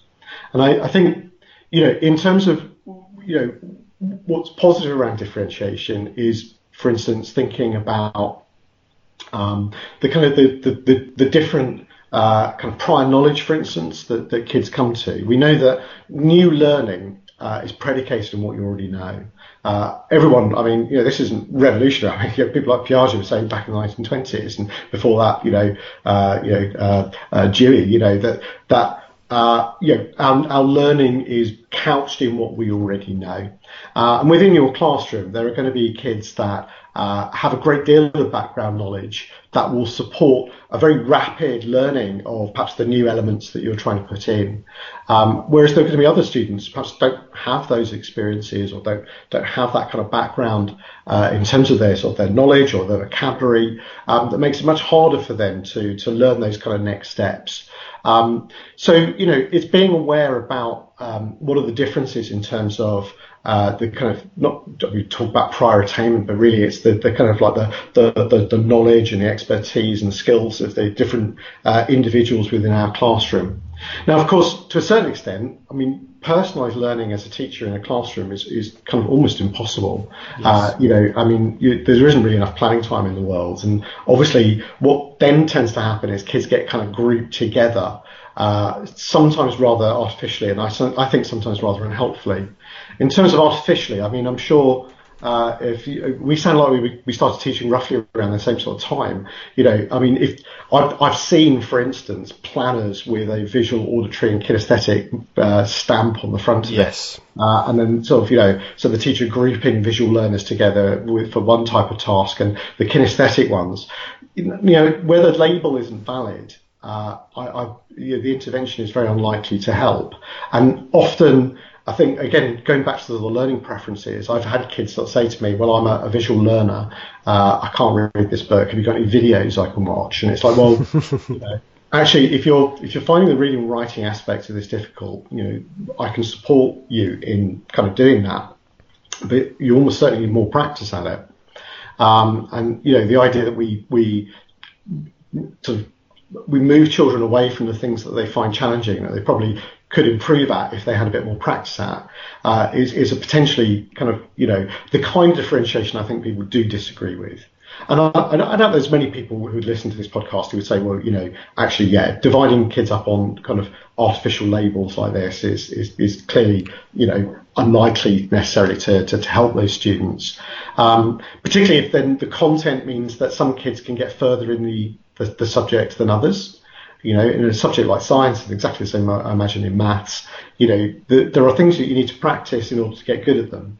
Uh, there are key kind of, you know, terms and things like that that you need to, you know, to be very familiar with to be very good at it.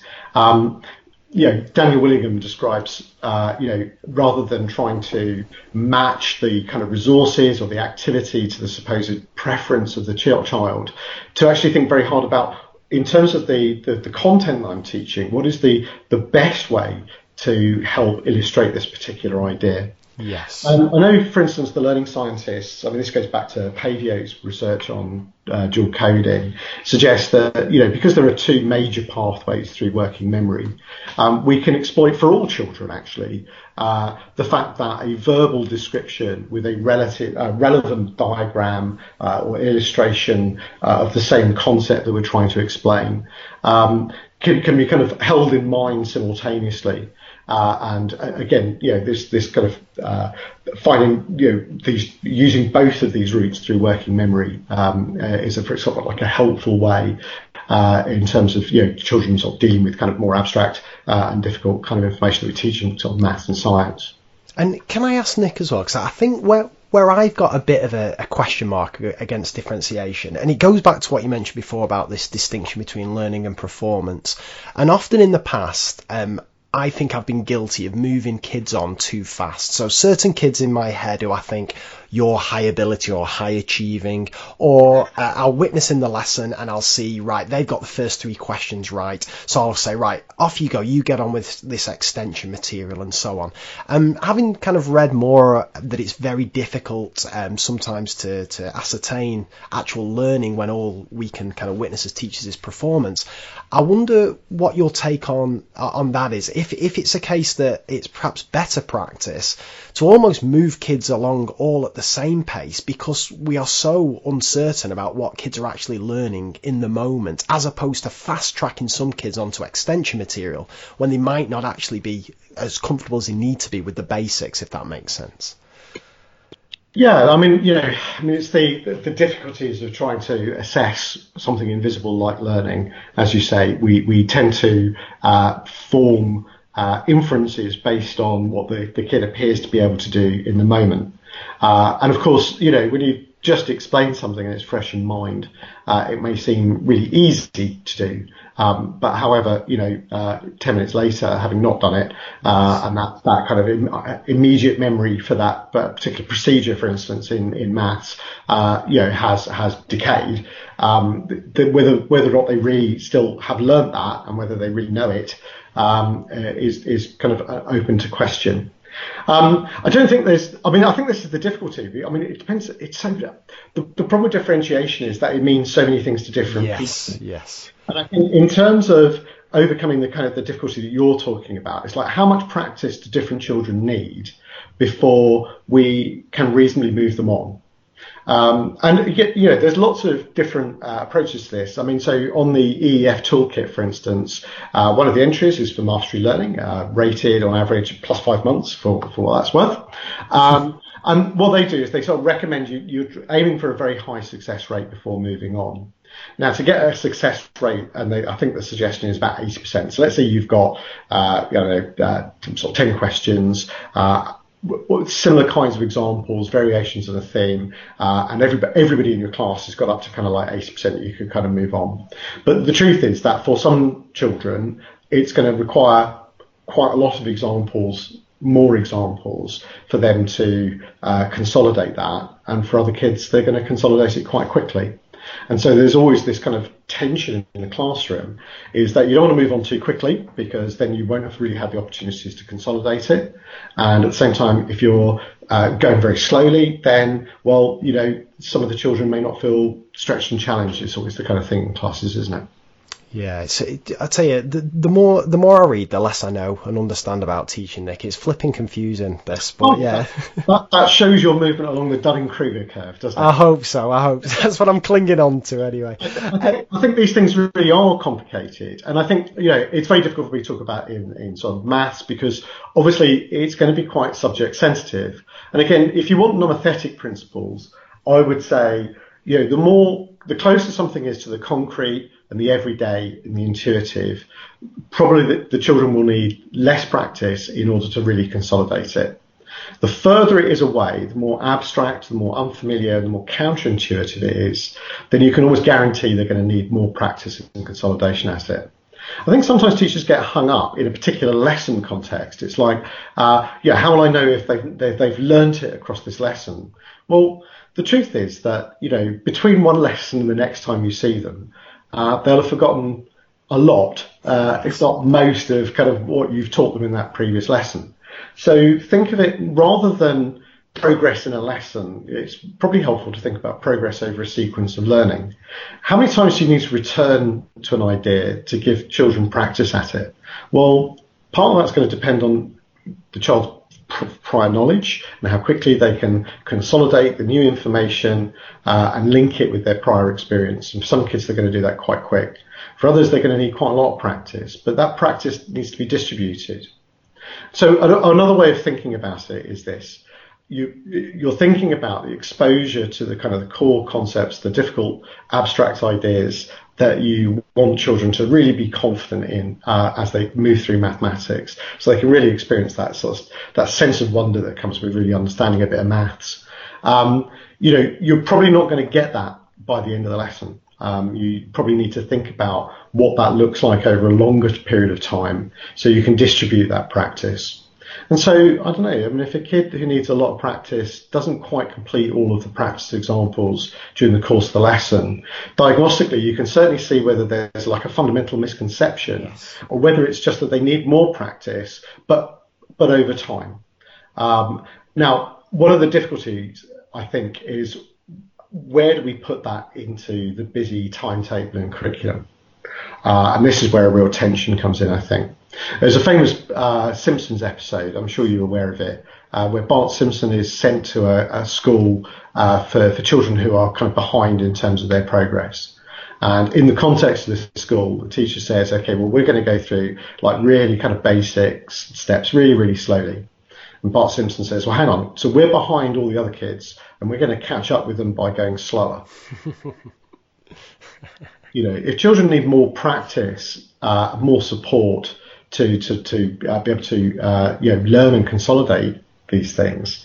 Um, the the you know it, the difficulty becomes within the kind of the opportunity cost within the timetable. What, what do you ever remove to ensure that those children have those opportunities for support and uh, you know for practice?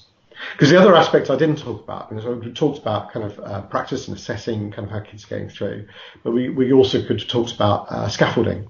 So, uh, for instance, you, you, you know, when, when tackling a new topic, particularly if it's conceptual and very, very abstract and difficult, there's probably a good argument for using uh, lots of worked examples and perhaps partial solutions to, break down the kind of the complex concepts or the, the complex procedures into smaller steps that can be con- kind of consolidated um, before trying to kind of put them all together.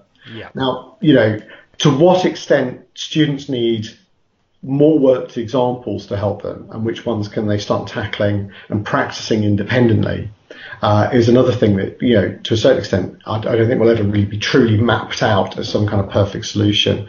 You know, as I keep trying to say, you know, uh, evidence-based research doesn't remove professional judgment. Uh, you know, uh, it actually makes it, I think, hopefully more informed, challenged, refined, but but as important as it ever was uh, and using that professional judgment and sort of thinking, okay, I know that this is topic is conceptually very difficult.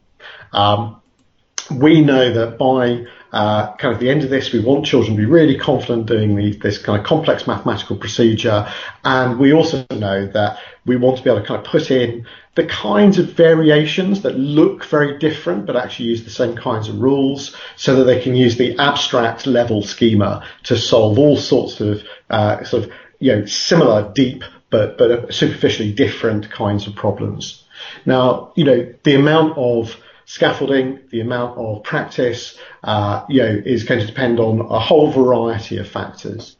Um, and as I said, I don't think anyone's got a perfect uh, a solution to the fact that some children are going to need more scaffolding and practice than others in order to, to really get to that same point. Got it. Now, of course, the temptation, one of the, I think one of the concerns about uh, you know, some of the movements both in primary schools and, and secondary schools as well is where uh, perhaps some of the other subject areas start losing ground. Uh, and you know the timetable starts getting swallowed up by by maths and English um, because because they're, they're, they're, core and because the accountability framework looks at those very very uh, specifically. And let, us not get it wrong, you know. I mean, and being able to read and write and being numerous are really important uh, things for future life, you know, regardless of what you want to do. Um, you know, I think many teachers are concerned about the broader curriculum and that you know other subjects, whether it's art and music or whether it's uh, uh, uh, you know um, uh, sort of physical exercise, sports, those kinds of things, um, sometimes can become the kind of uh, the, yeah, the, the, diminishing areas within a curriculum uh, in order to kind of maximise these things for everybody.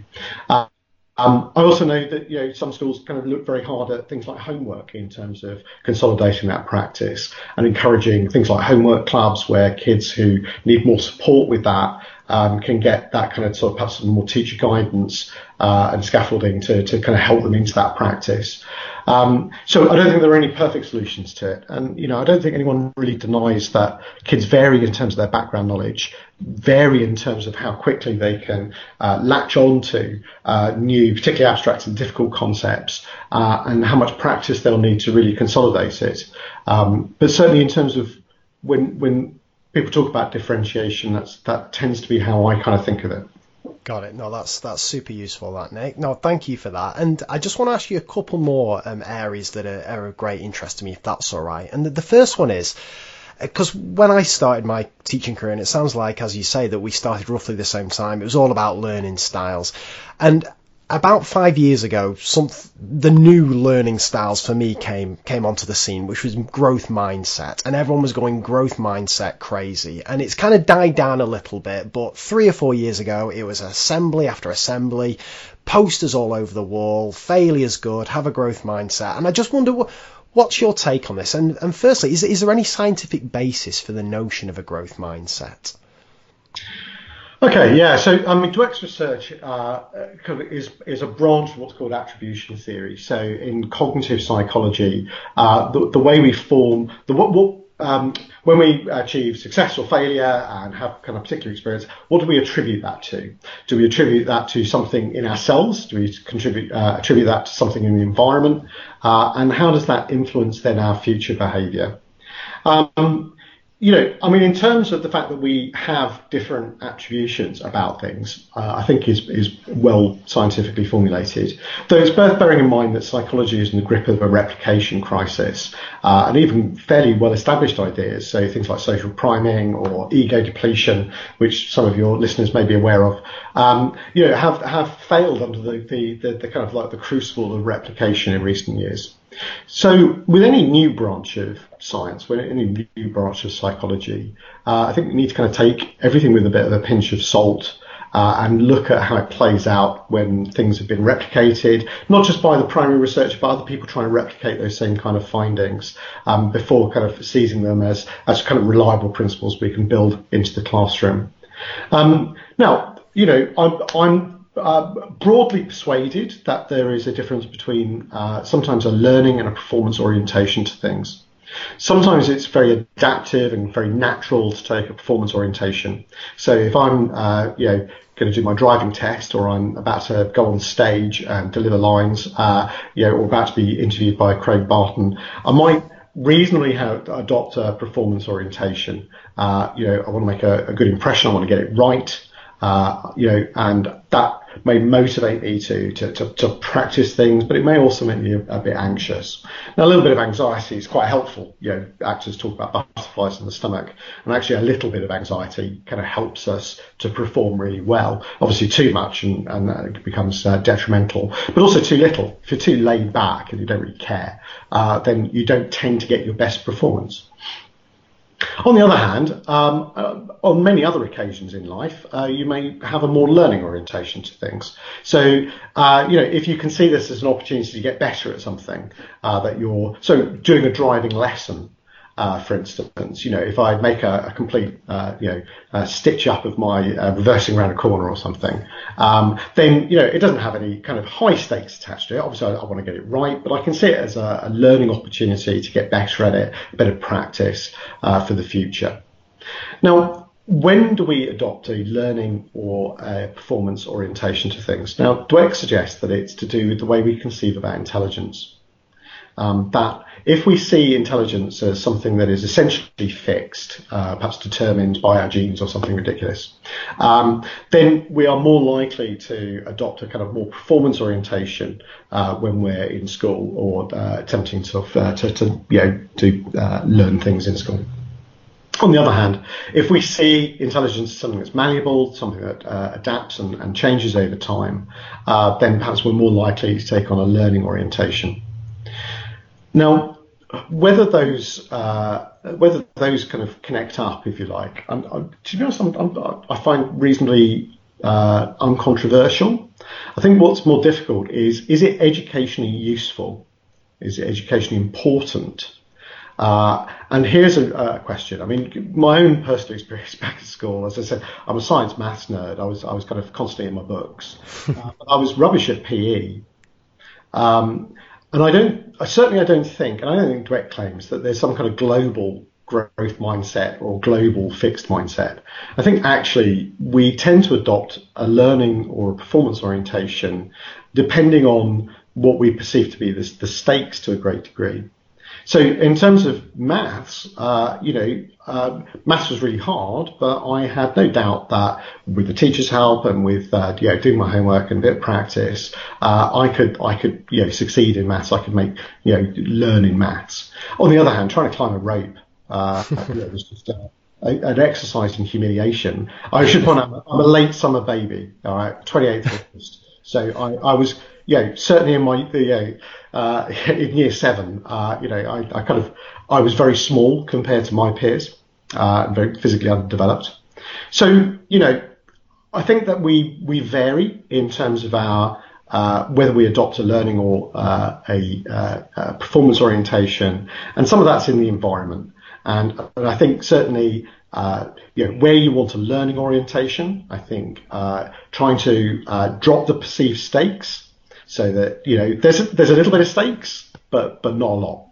Um, so, you know, again, kind of thinking about, uh, you know, sometimes I get asked this in relationship to kind of like low stakes quizzing and these sorts of things. You know, should it be no stakes or low stakes? My argument has always been, well, it should have a little bit of stakes. I mean, yes. it should be, because if it's no stakes at all, then the chances are the person is going to be so relaxed that they don't really care whether they've done well or not. They might not, you know, really give it any effort.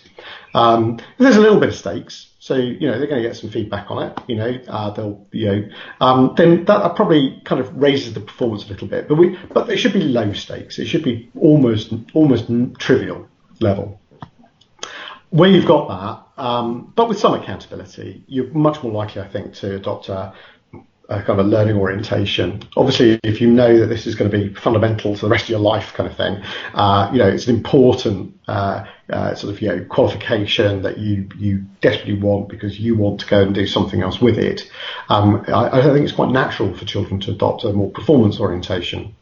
So I don't know how consistent uh, a mindset really is. I think even within a subject area, uh, I can certainly think of some areas that I really struggled with. Uh, if I can remember back, I think one was uh, something like moment of inertia uh, in applied mathematics was one that I really struggled with, and I don't really even know why. Um, a great teacher, and you know, but for whatever reason, I could understand the, the kind of basics of it. Whenever I attempted a question, I just tie myself up in knots with it, and just never really kind of like, and I, I wasn't even sure where I'd gone wrong. Um, so I probably had a bit of a fixed mindset about moment of inertia, um, whereas others, you know, uh, uh, I don't know, uh, harmonic oscillations and imaginary numbers and things like that, you know, I, I felt more confident with. Um, on the other hand, you know, in sport, I remember, um, you know, actually playing hockey, I really enjoyed. And I think because I could swing a big stick, and perhaps because of my physics knowledge, and, and you know, as, you know, uh, was it Archimedes said, you know, give me a lever long enough and a place to stand and I can move the earth. You know, you, you, you, you've got some good moment of inertia on that, actually. Maybe. to, to, to kind of, yeah, give the ball and make up a little bit for, for my lack of kind of physical strength and coordination at a young age. Um, but I, I, I, felt I could get better at that. And so I wouldn't say I had a fixed mindset across the whole of PE. Um, I also really enjoyed cross country running, uh, which again, you know, was just kind of, uh, again, competitive, but sort of competitive in a slightly different way, going on stamina rather than necessarily on strength and these sorts of things.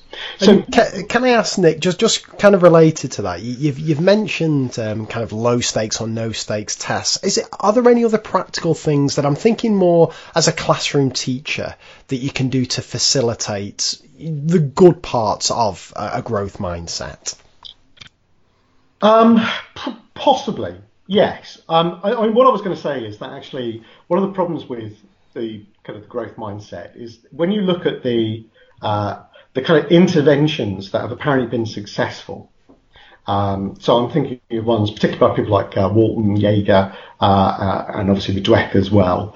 They've tended to be extremely very subtle, uh, almost like almost like little nudges to try and get you back into a more virtuous circle. Right. Their argument is is that sometimes what will happen is that because you think that your ability is fixed in something, it's quite natural to withdraw effort. I mean, if you really just think you're you're wasting your time, uh, you know, it's it's a, a adaptive for you to withdraw effort from it.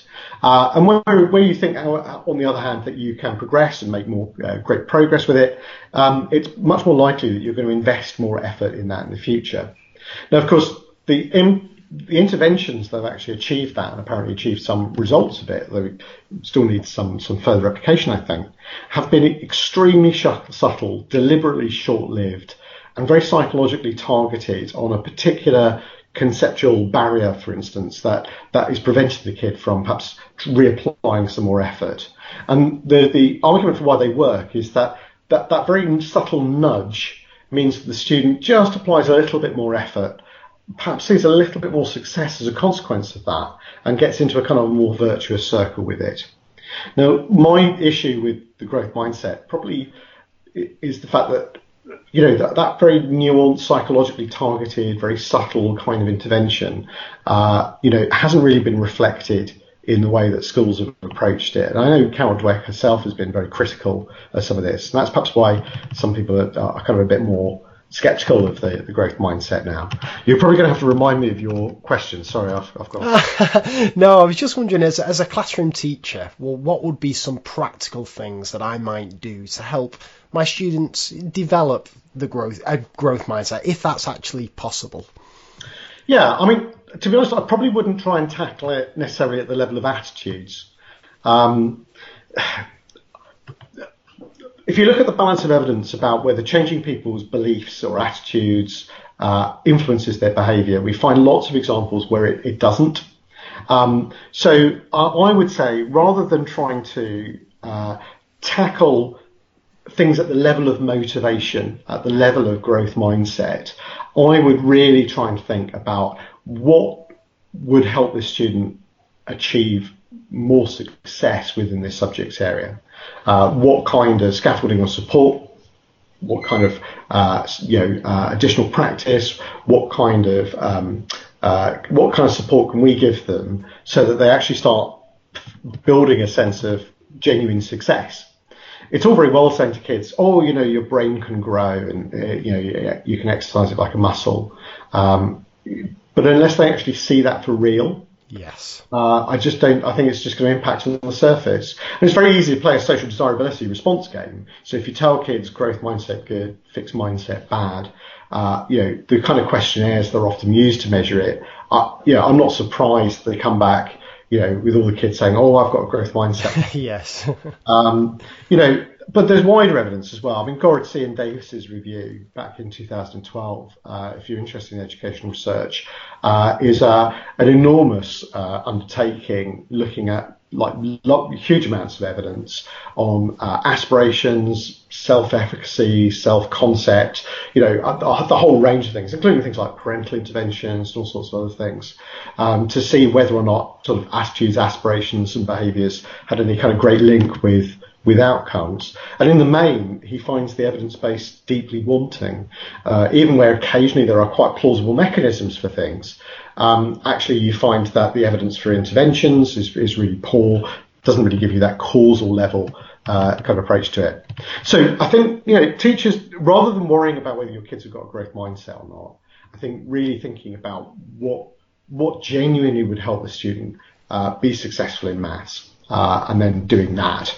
Um, I think one of the ways you can uh, kind of think about that is obviously one of the things we know from uh, kind of things like trying to change people's health behavior, for instance, uh, is it's very often uh, again, trying to do kind of like an attitude level can backfire if people don't have the kind of strategies and support to make the behavioural changes that are required. And again, trying to focus in on uh, kind of you know strategies to adopt, uh, you know, uh, might be a more helpful ways to to to kind of think about uh, how you uh, kind of build up that success. Um, I'd also, as a teacher, I'd, I'd, kind of really try and make it as concrete as possible. Um, you know, if you're measuring growth mindset and a kid goes from 3.6 to 4.1, that's essentially meaningless to everybody. And it's certainly something you can feed back to the kid or the kid's parents. You know, oh, your kid's gone to 4.1 on the growth mindset scale. I think trying to put it into much more concrete kind of, you know, try and think of the behavior that would uh, go along with the kind of attitudes that you're trying to instill. Um, you know, so I mean, you know, are they, uh, yeah, are, are, they doing all their homework? Are they, uh, you know, coming to school every day? You know, there are things that you can say to parents that make sense to them uh, that you might use preferentially to try and talk about kind of abstract ideas about mindsets and things. So, to, for whatever you're trying to instill in terms of character, attitudes, or, or mindsets, or whatever else, what would be the behaviour that would show you uh, that you know those those those attitudes have changed, and that's probably much more useful for you to to consider in terms of whether you're trying to assess it or trying to give feedback on it. Much more meaningful to both the student and the parent uh, uh, about you know what what's actually changed. I think there are some wider things as well in terms of some of the what the normative influence, the social norms uh, around the school. Um, I think you know it's it's all very well saying to students, you know, uh, uh, this is all about learning. It's kind of low stakes environment. You know, if you make mistakes, well, we're going to learn from that and, and, and work out how to how to move forward on it. um, you know, has to be within the kind of the, sort of the, the culture of the school. I think one of the things that's not necessarily terribly helpful in assessment is the belief that you know the only way we can assess things is to give kids mock exams every few weeks. You know, um, that's a bit of an exaggeration. But again, you know, working on the building blocks and giving feedback on the kind of the building blocks, uh, the knowledge, the concepts, the vocabulary, rather than trying to constantly call for a performance. And if you're constantly calling for a performance, you shouldn't be massively surprised that the kids adopt a more performance orientation to it. Um, you know, there probably is also, I, I wonder whether there's maybe more value in thinking about how teachers think about intelligence. And, you know, this was an area uh, that, you know, I, I, think has always been very controversial in education. I mean, not, not because historically it's been uh, kind of, you know, a very controversial subject. Um, but I, I, do wonder, and I, I, wrote a recent TES article, and one of the articles I put in there was by, Professor uh, Nisbett, who, who's a kind of uh, uh, psychologist who's worked for an enormous time in, in, in IQ and intelligence uh, sort of testing, um, giving a kind of teacher-friendly summary about what we do and don't know uh, about intelligence and what, what we can say and what, what we definitely know isn't true. Um, and I, I, do wonder, rather than perhaps the, you know, your, your brain can grow kind of level, whether genuinely there, there's, it would help teachers to actually understand a bit better uh, the, genuinely the science around you know, intelligence uh, and not just the misconceptions. I think quite often what teachers intuitively kind of think, oh well, you know, IQ just measures how good you are at IQ tests and all these kinds of things. And I know David Didau, for instance, I mean, his new book uh, attempts to try and unpack some of that. Uh, in a kind of like a teacher-friendly uh, way, so but but but still have sort of maintaining some of the, the the core of those arguments.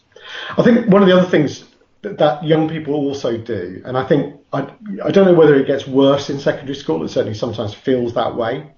Um, certainly, adolescents perhaps move from seeking and uh, you know uh, kind of you know actively seeking perhaps parental or adult approval for their actions and start to look much more within their peer group uh, about sort of affirmation uh, and validation.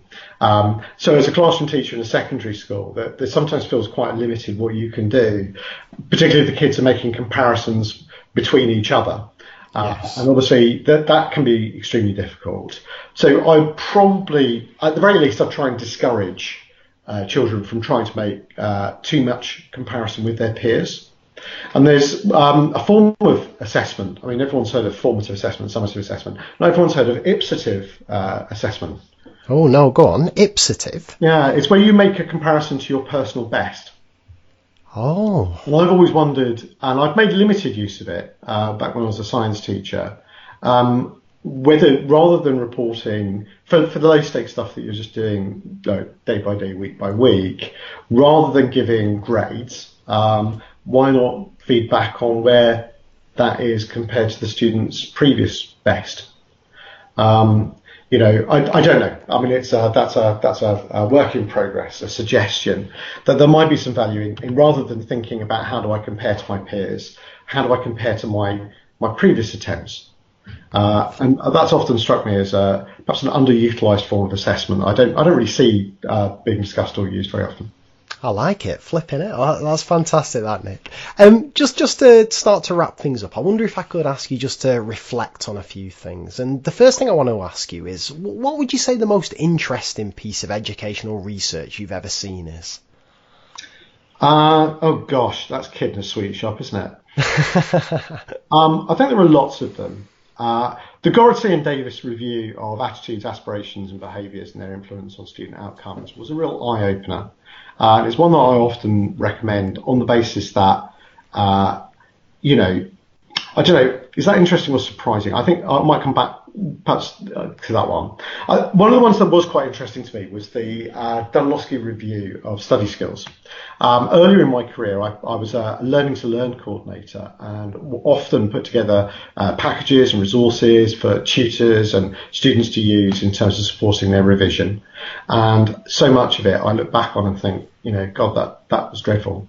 Um, you know, I mean, it over relied on things like mnemonics, uh, yes. which are very, very useful where there's a slightly arbitrary order of something uh, to recall, or the, the, the, structure of it's quite concrete uh, and you know lends itself well to that. Um, but you know, actually, I think what was really interesting about that review is how uh, ineffective many of the, the kinds of uh, study strategies students use is. And I think one of the reasons it's so interesting is I think all of us want students to eventually become very independent in their learning after they go on from school, regardless of whether they go to university or into an apprenticeship or they're learning through work. Uh, we all want students to have uh, the ability to be able to, uh, you know, to, to, have the kinds of strategies that, that are really effective in terms of supporting their own learning. And, you know, a lot of the things that obviously got reviewed in that, like kind of highlighting and underlining, you know, I mean, may have a role, but they're, they're not very effective in their own right. So I think that, that one might be the, the most interesting. Uh, I, yeah, it's really arguable though. I could pick so many. Fantastic. And, and you kind of teased us a bit there with what you consider the most surprising. Can you just expand on that a bit, please? Yeah, I mean, I, I, I think intuitively, I think we all kind of, uh, I think intuitive. I mean, it's a bit like we're talking about misconceptions in, in, in maths and in science and all these sorts of things. I think there are kind of folk psychology misconceptions as well. I think one of our folk psychology misconceptions is that if we can change the attitudes of people, then their behavior will rapidly and routinely follow those changes in attitudes, bringing about the kind of change that we want.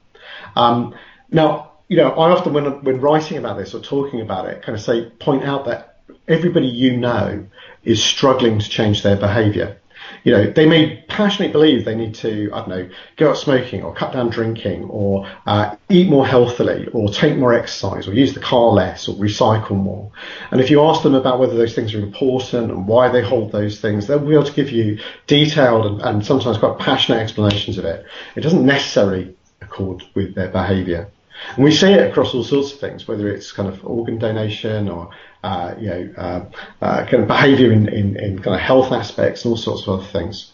Um, it's it's really difficult, I think, to to believe that actually our attitudes and our behaviours don't really accord as much as we think, and that actually sometimes perhaps that arrow uh, may go the other way. That how we behave every day, our attitudes then align behind that uh, and, and act to justify that behaviour uh, when we're asked about it in future.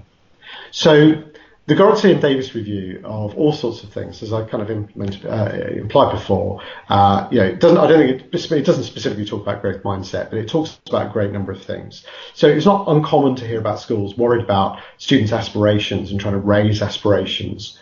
Uh, and, you know, it, it, I think it is a bit surprising. It's a bit of an eye opener for teachers to, to read and discover that actually, you know, the evidence base behind this isn't really very strong at all.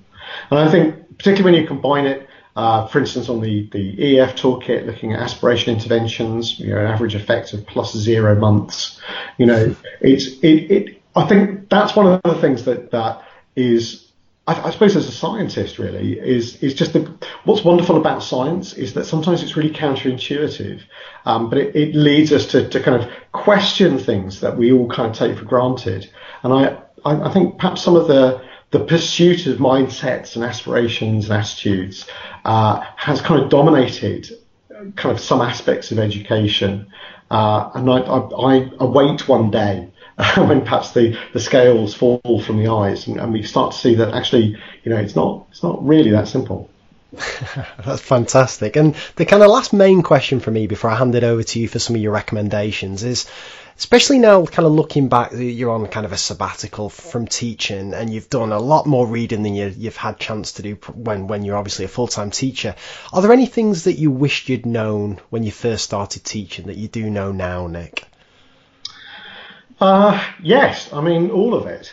Uh, you know pretty much our entire discussion. I think one of the reasons that uh, i started reading uh, obviously, you know, with a background in psychology, um, I think it was it was kind of a weird moment when I started to realise that actually, because some of this research I was reading wasn't just this kind of abstract, uh, kind of academic exercise, some kind of wishful throwback to my, my previous existence prior to coming into teaching. Um, but actually, there were things in there that meant I should do things differently. Um, and there were also so many open questions where we just had so little good, robust uh, sort of you know, evidence about what we should do. Um, so I mean, it's it's extremely difficult to say what's what's you know what's something I, I wished I I you know known at the beginning of my career um, that I, that I you know know now. Um, I think I knew quite a lot of things. I mean, you know, in terms of that skeptical uh, outlook, uh, and obviously I started to read the uh, the research. I think really kind of really connecting the research to to practice and really thinking, well, what would this mean doing differently in my classroom? Um, you know, what would that look like? Uh, to go back to my whole thing about attitudes and behaviours, um, you know, I think it's when uh, my behaviour changed as a result of some of the things I was reading. What I was doing in the classroom subtly, uh, you know, uh, but but incrementally, I, I, think started to to shift as a consequence of both the psychology and the educational research that I was looking at. Um, so I don't know. I don't think you can. I don't think that kind of process can be transformational. I think I had to go through that process, and I think incrementally had to start trying to connect those ideas to practice as I became more familiar with them. I'm not sure that you can teleport knowledge back to an earlier stage in your career. Got it. Well, that kind of leads us nicely then on, on to, to the final bit, which is kind of handing over to you, Nick, for, for recommendations. Now, you can take this however you want. I, I normally allow guests to, to suggest three websites or blog posts they would direct listeners to. Gosh, well, I mean, you know, and again, this is kid in a sweet shop, isn't it? there are lots of things that you could potentially do. If I try to limit myself, perhaps two to three, I think you know, sure. is fair. Uh, there are there are some great reviews uh, on on blogs uh, about kind of the various books that uh, you you might read. But I mean, three websites, I suppose, uh, I would say would be worth going back to uh, again and again as a as a practicing teacher. One of the things that I've been really impressed with is the, the kind of the quality of the articles uh, on American Educator. Um, this is run by the uh, America, American Federation of Teachers Union, and it's uh, they're they're written for teachers, but they're often written by uh, you know academics uh, both in psychology and across education. And what I really like about the best of those articles is that they're very classroom facing uh, and they're written without the kind of technical jargon that you'd expect in an academic journal article. They're, they're, they're written for intelligent lay people. Um, so I would recommend as one of my websites, which is a bit cheeky, I guess, the, the whole of American Educator. no, that's fine. That's it, fine. It, I'm, I'm not saying that every single article is is is you know worth reading. Um, I certainly I haven't, um, but there are some great articles in there, and I suppose that would lead me a little bit to the second one because I mean another uh, blog I suppose I would uh, certainly recommend. Uh, and again, from from the background of, of kind of being a, a psychology kind of teacher interested in uh, in, in education, um, would be Dan Willingham's blog. Um, Dan Willingham has written, I, I, don't know how many American educator articles, but obviously he writes articles for other things as well. Uh, and, uh, you know, there's, there's just such great resource there. And many of the questions that you've asked me today, um, talking about you know, praise, um, sort of motivation, uh, whether it's about uh, the, the, kind of the uh, sort of, you know the, the way kids think about information and, and the way we process it.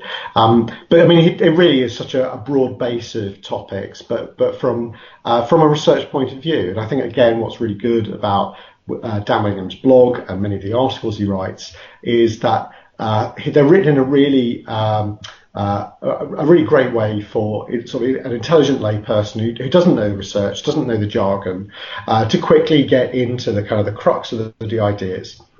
And I don't think he pretends there are easy answers for a lot of these things. Uh, they genuinely try to reflect the the, the, the, argument and the, the, differences of opinion uh, where they exist, but also tries to point towards where there's more of a consensus. And certainly uh, in my own writings, you know, I mean, uh, that's the kind of that's the kind of bar I, have always tried to approach in terms of writing about uh, both both psychology and educational research.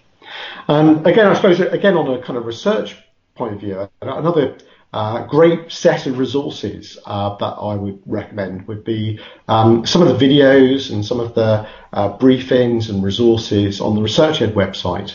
Um, you know, there are some great video clips. Uh, you know, I think one of the frustrating things, if you've never been to a research ed conference, is when you look at the uh, the, the kind of the conference plan for the day, and you realise that going to this talk, which you really want to go to, miss this talk and this talk and this talk. Well, some of them have been captured. Uh, I know Alex Wetherell does an enormous job trying to kind of edit these things and eventually putting them onto the, the website. Um, but there are some great talks there. Uh, and again, you know, sometimes that's a nice change of pace. There are articles and links and all sorts of other things there. Um, but be able to kind of access great talks at your convenience in the comfort of your own home, I think is a really, really useful resource uh, for anyone. That's super. What, what an excellent uh, set of choices they are, Nick. And I will link to those uh, in the show notes, as well as linking to all the papers that you've discussed as well. Um, well, we've we've come to the end, and I just want to firstly thank you for your for your time, Nick. You've been very generous with it this evening. I, I know we've overrun, so I really really appreciate that. And just secondly, thank you for sharing um, all your thoughts with us. It's it's been a genuinely fascinating perspective to have the kind of psychological perspective, I guess, on some of these things, and and to know that it's it's always good to have non-maths guests on there to give a broader perspective and just just hearing you talk about mindset and, and motivation and differentiation and misconceptions it's been it's been absolutely fascinating. So a massive massive massive thank you uh, to you nick. And yeah i really really appreciate your time. Well you're very welcome craig and i, I hope your listeners uh, enjoy it as well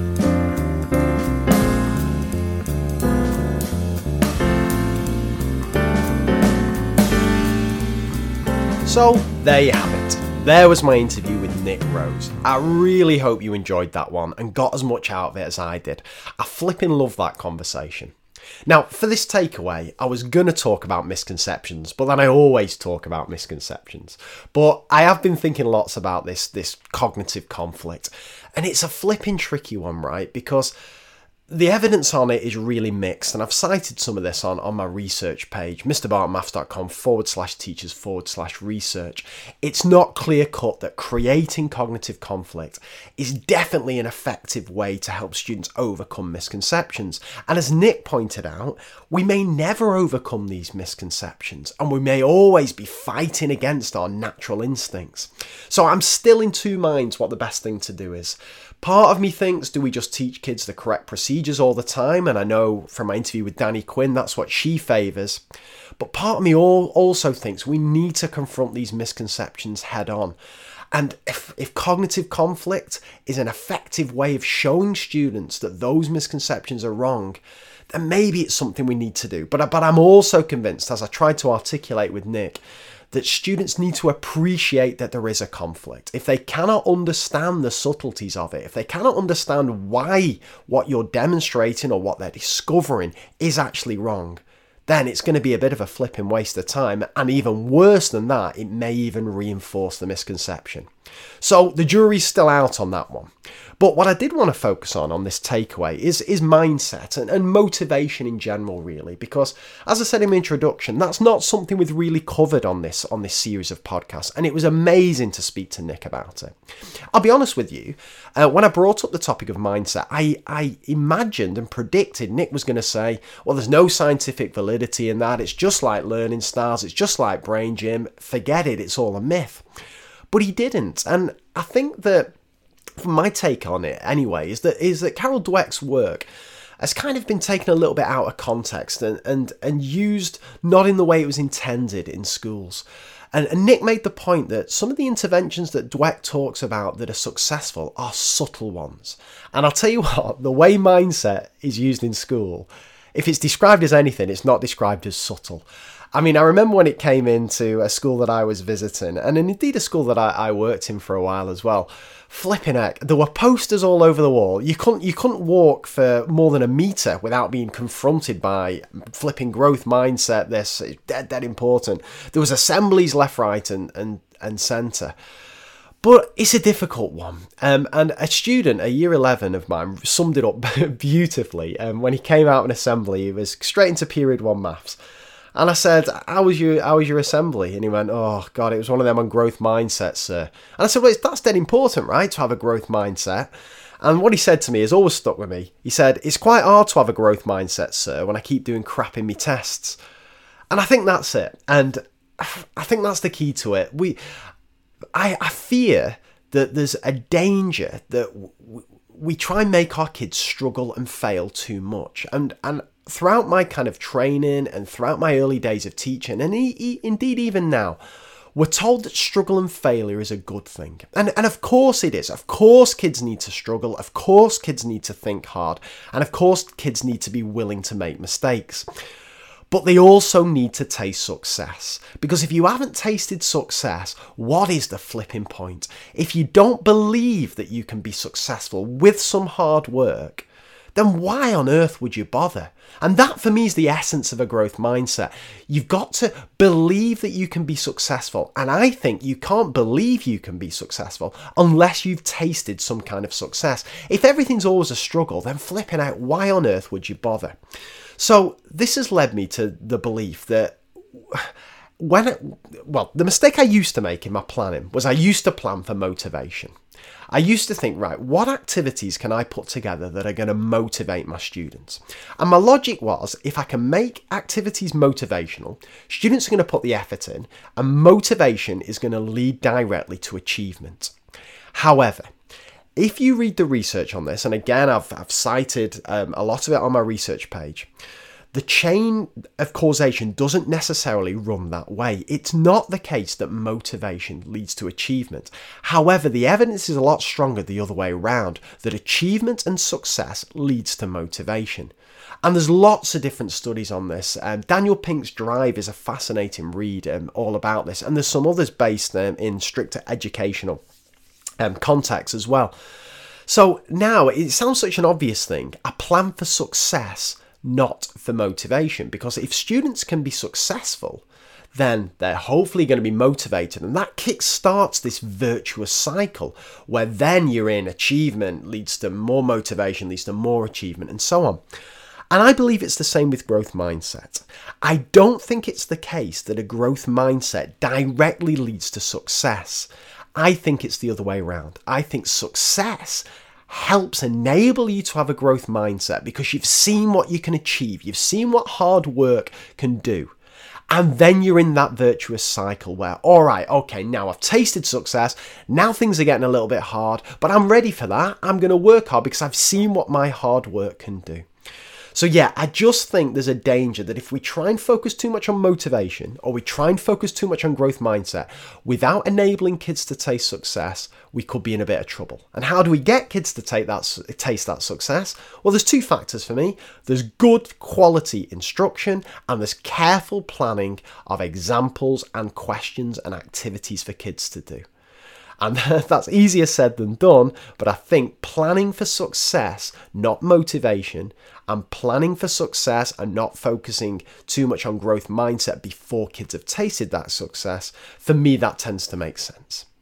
Anyway, all that left for me to do is to once again thank my wonderful guest Nick Rose. It's it's got my brain spinning as as talking to all my wonderful guests does. I'm so so lucky to to be able to do this.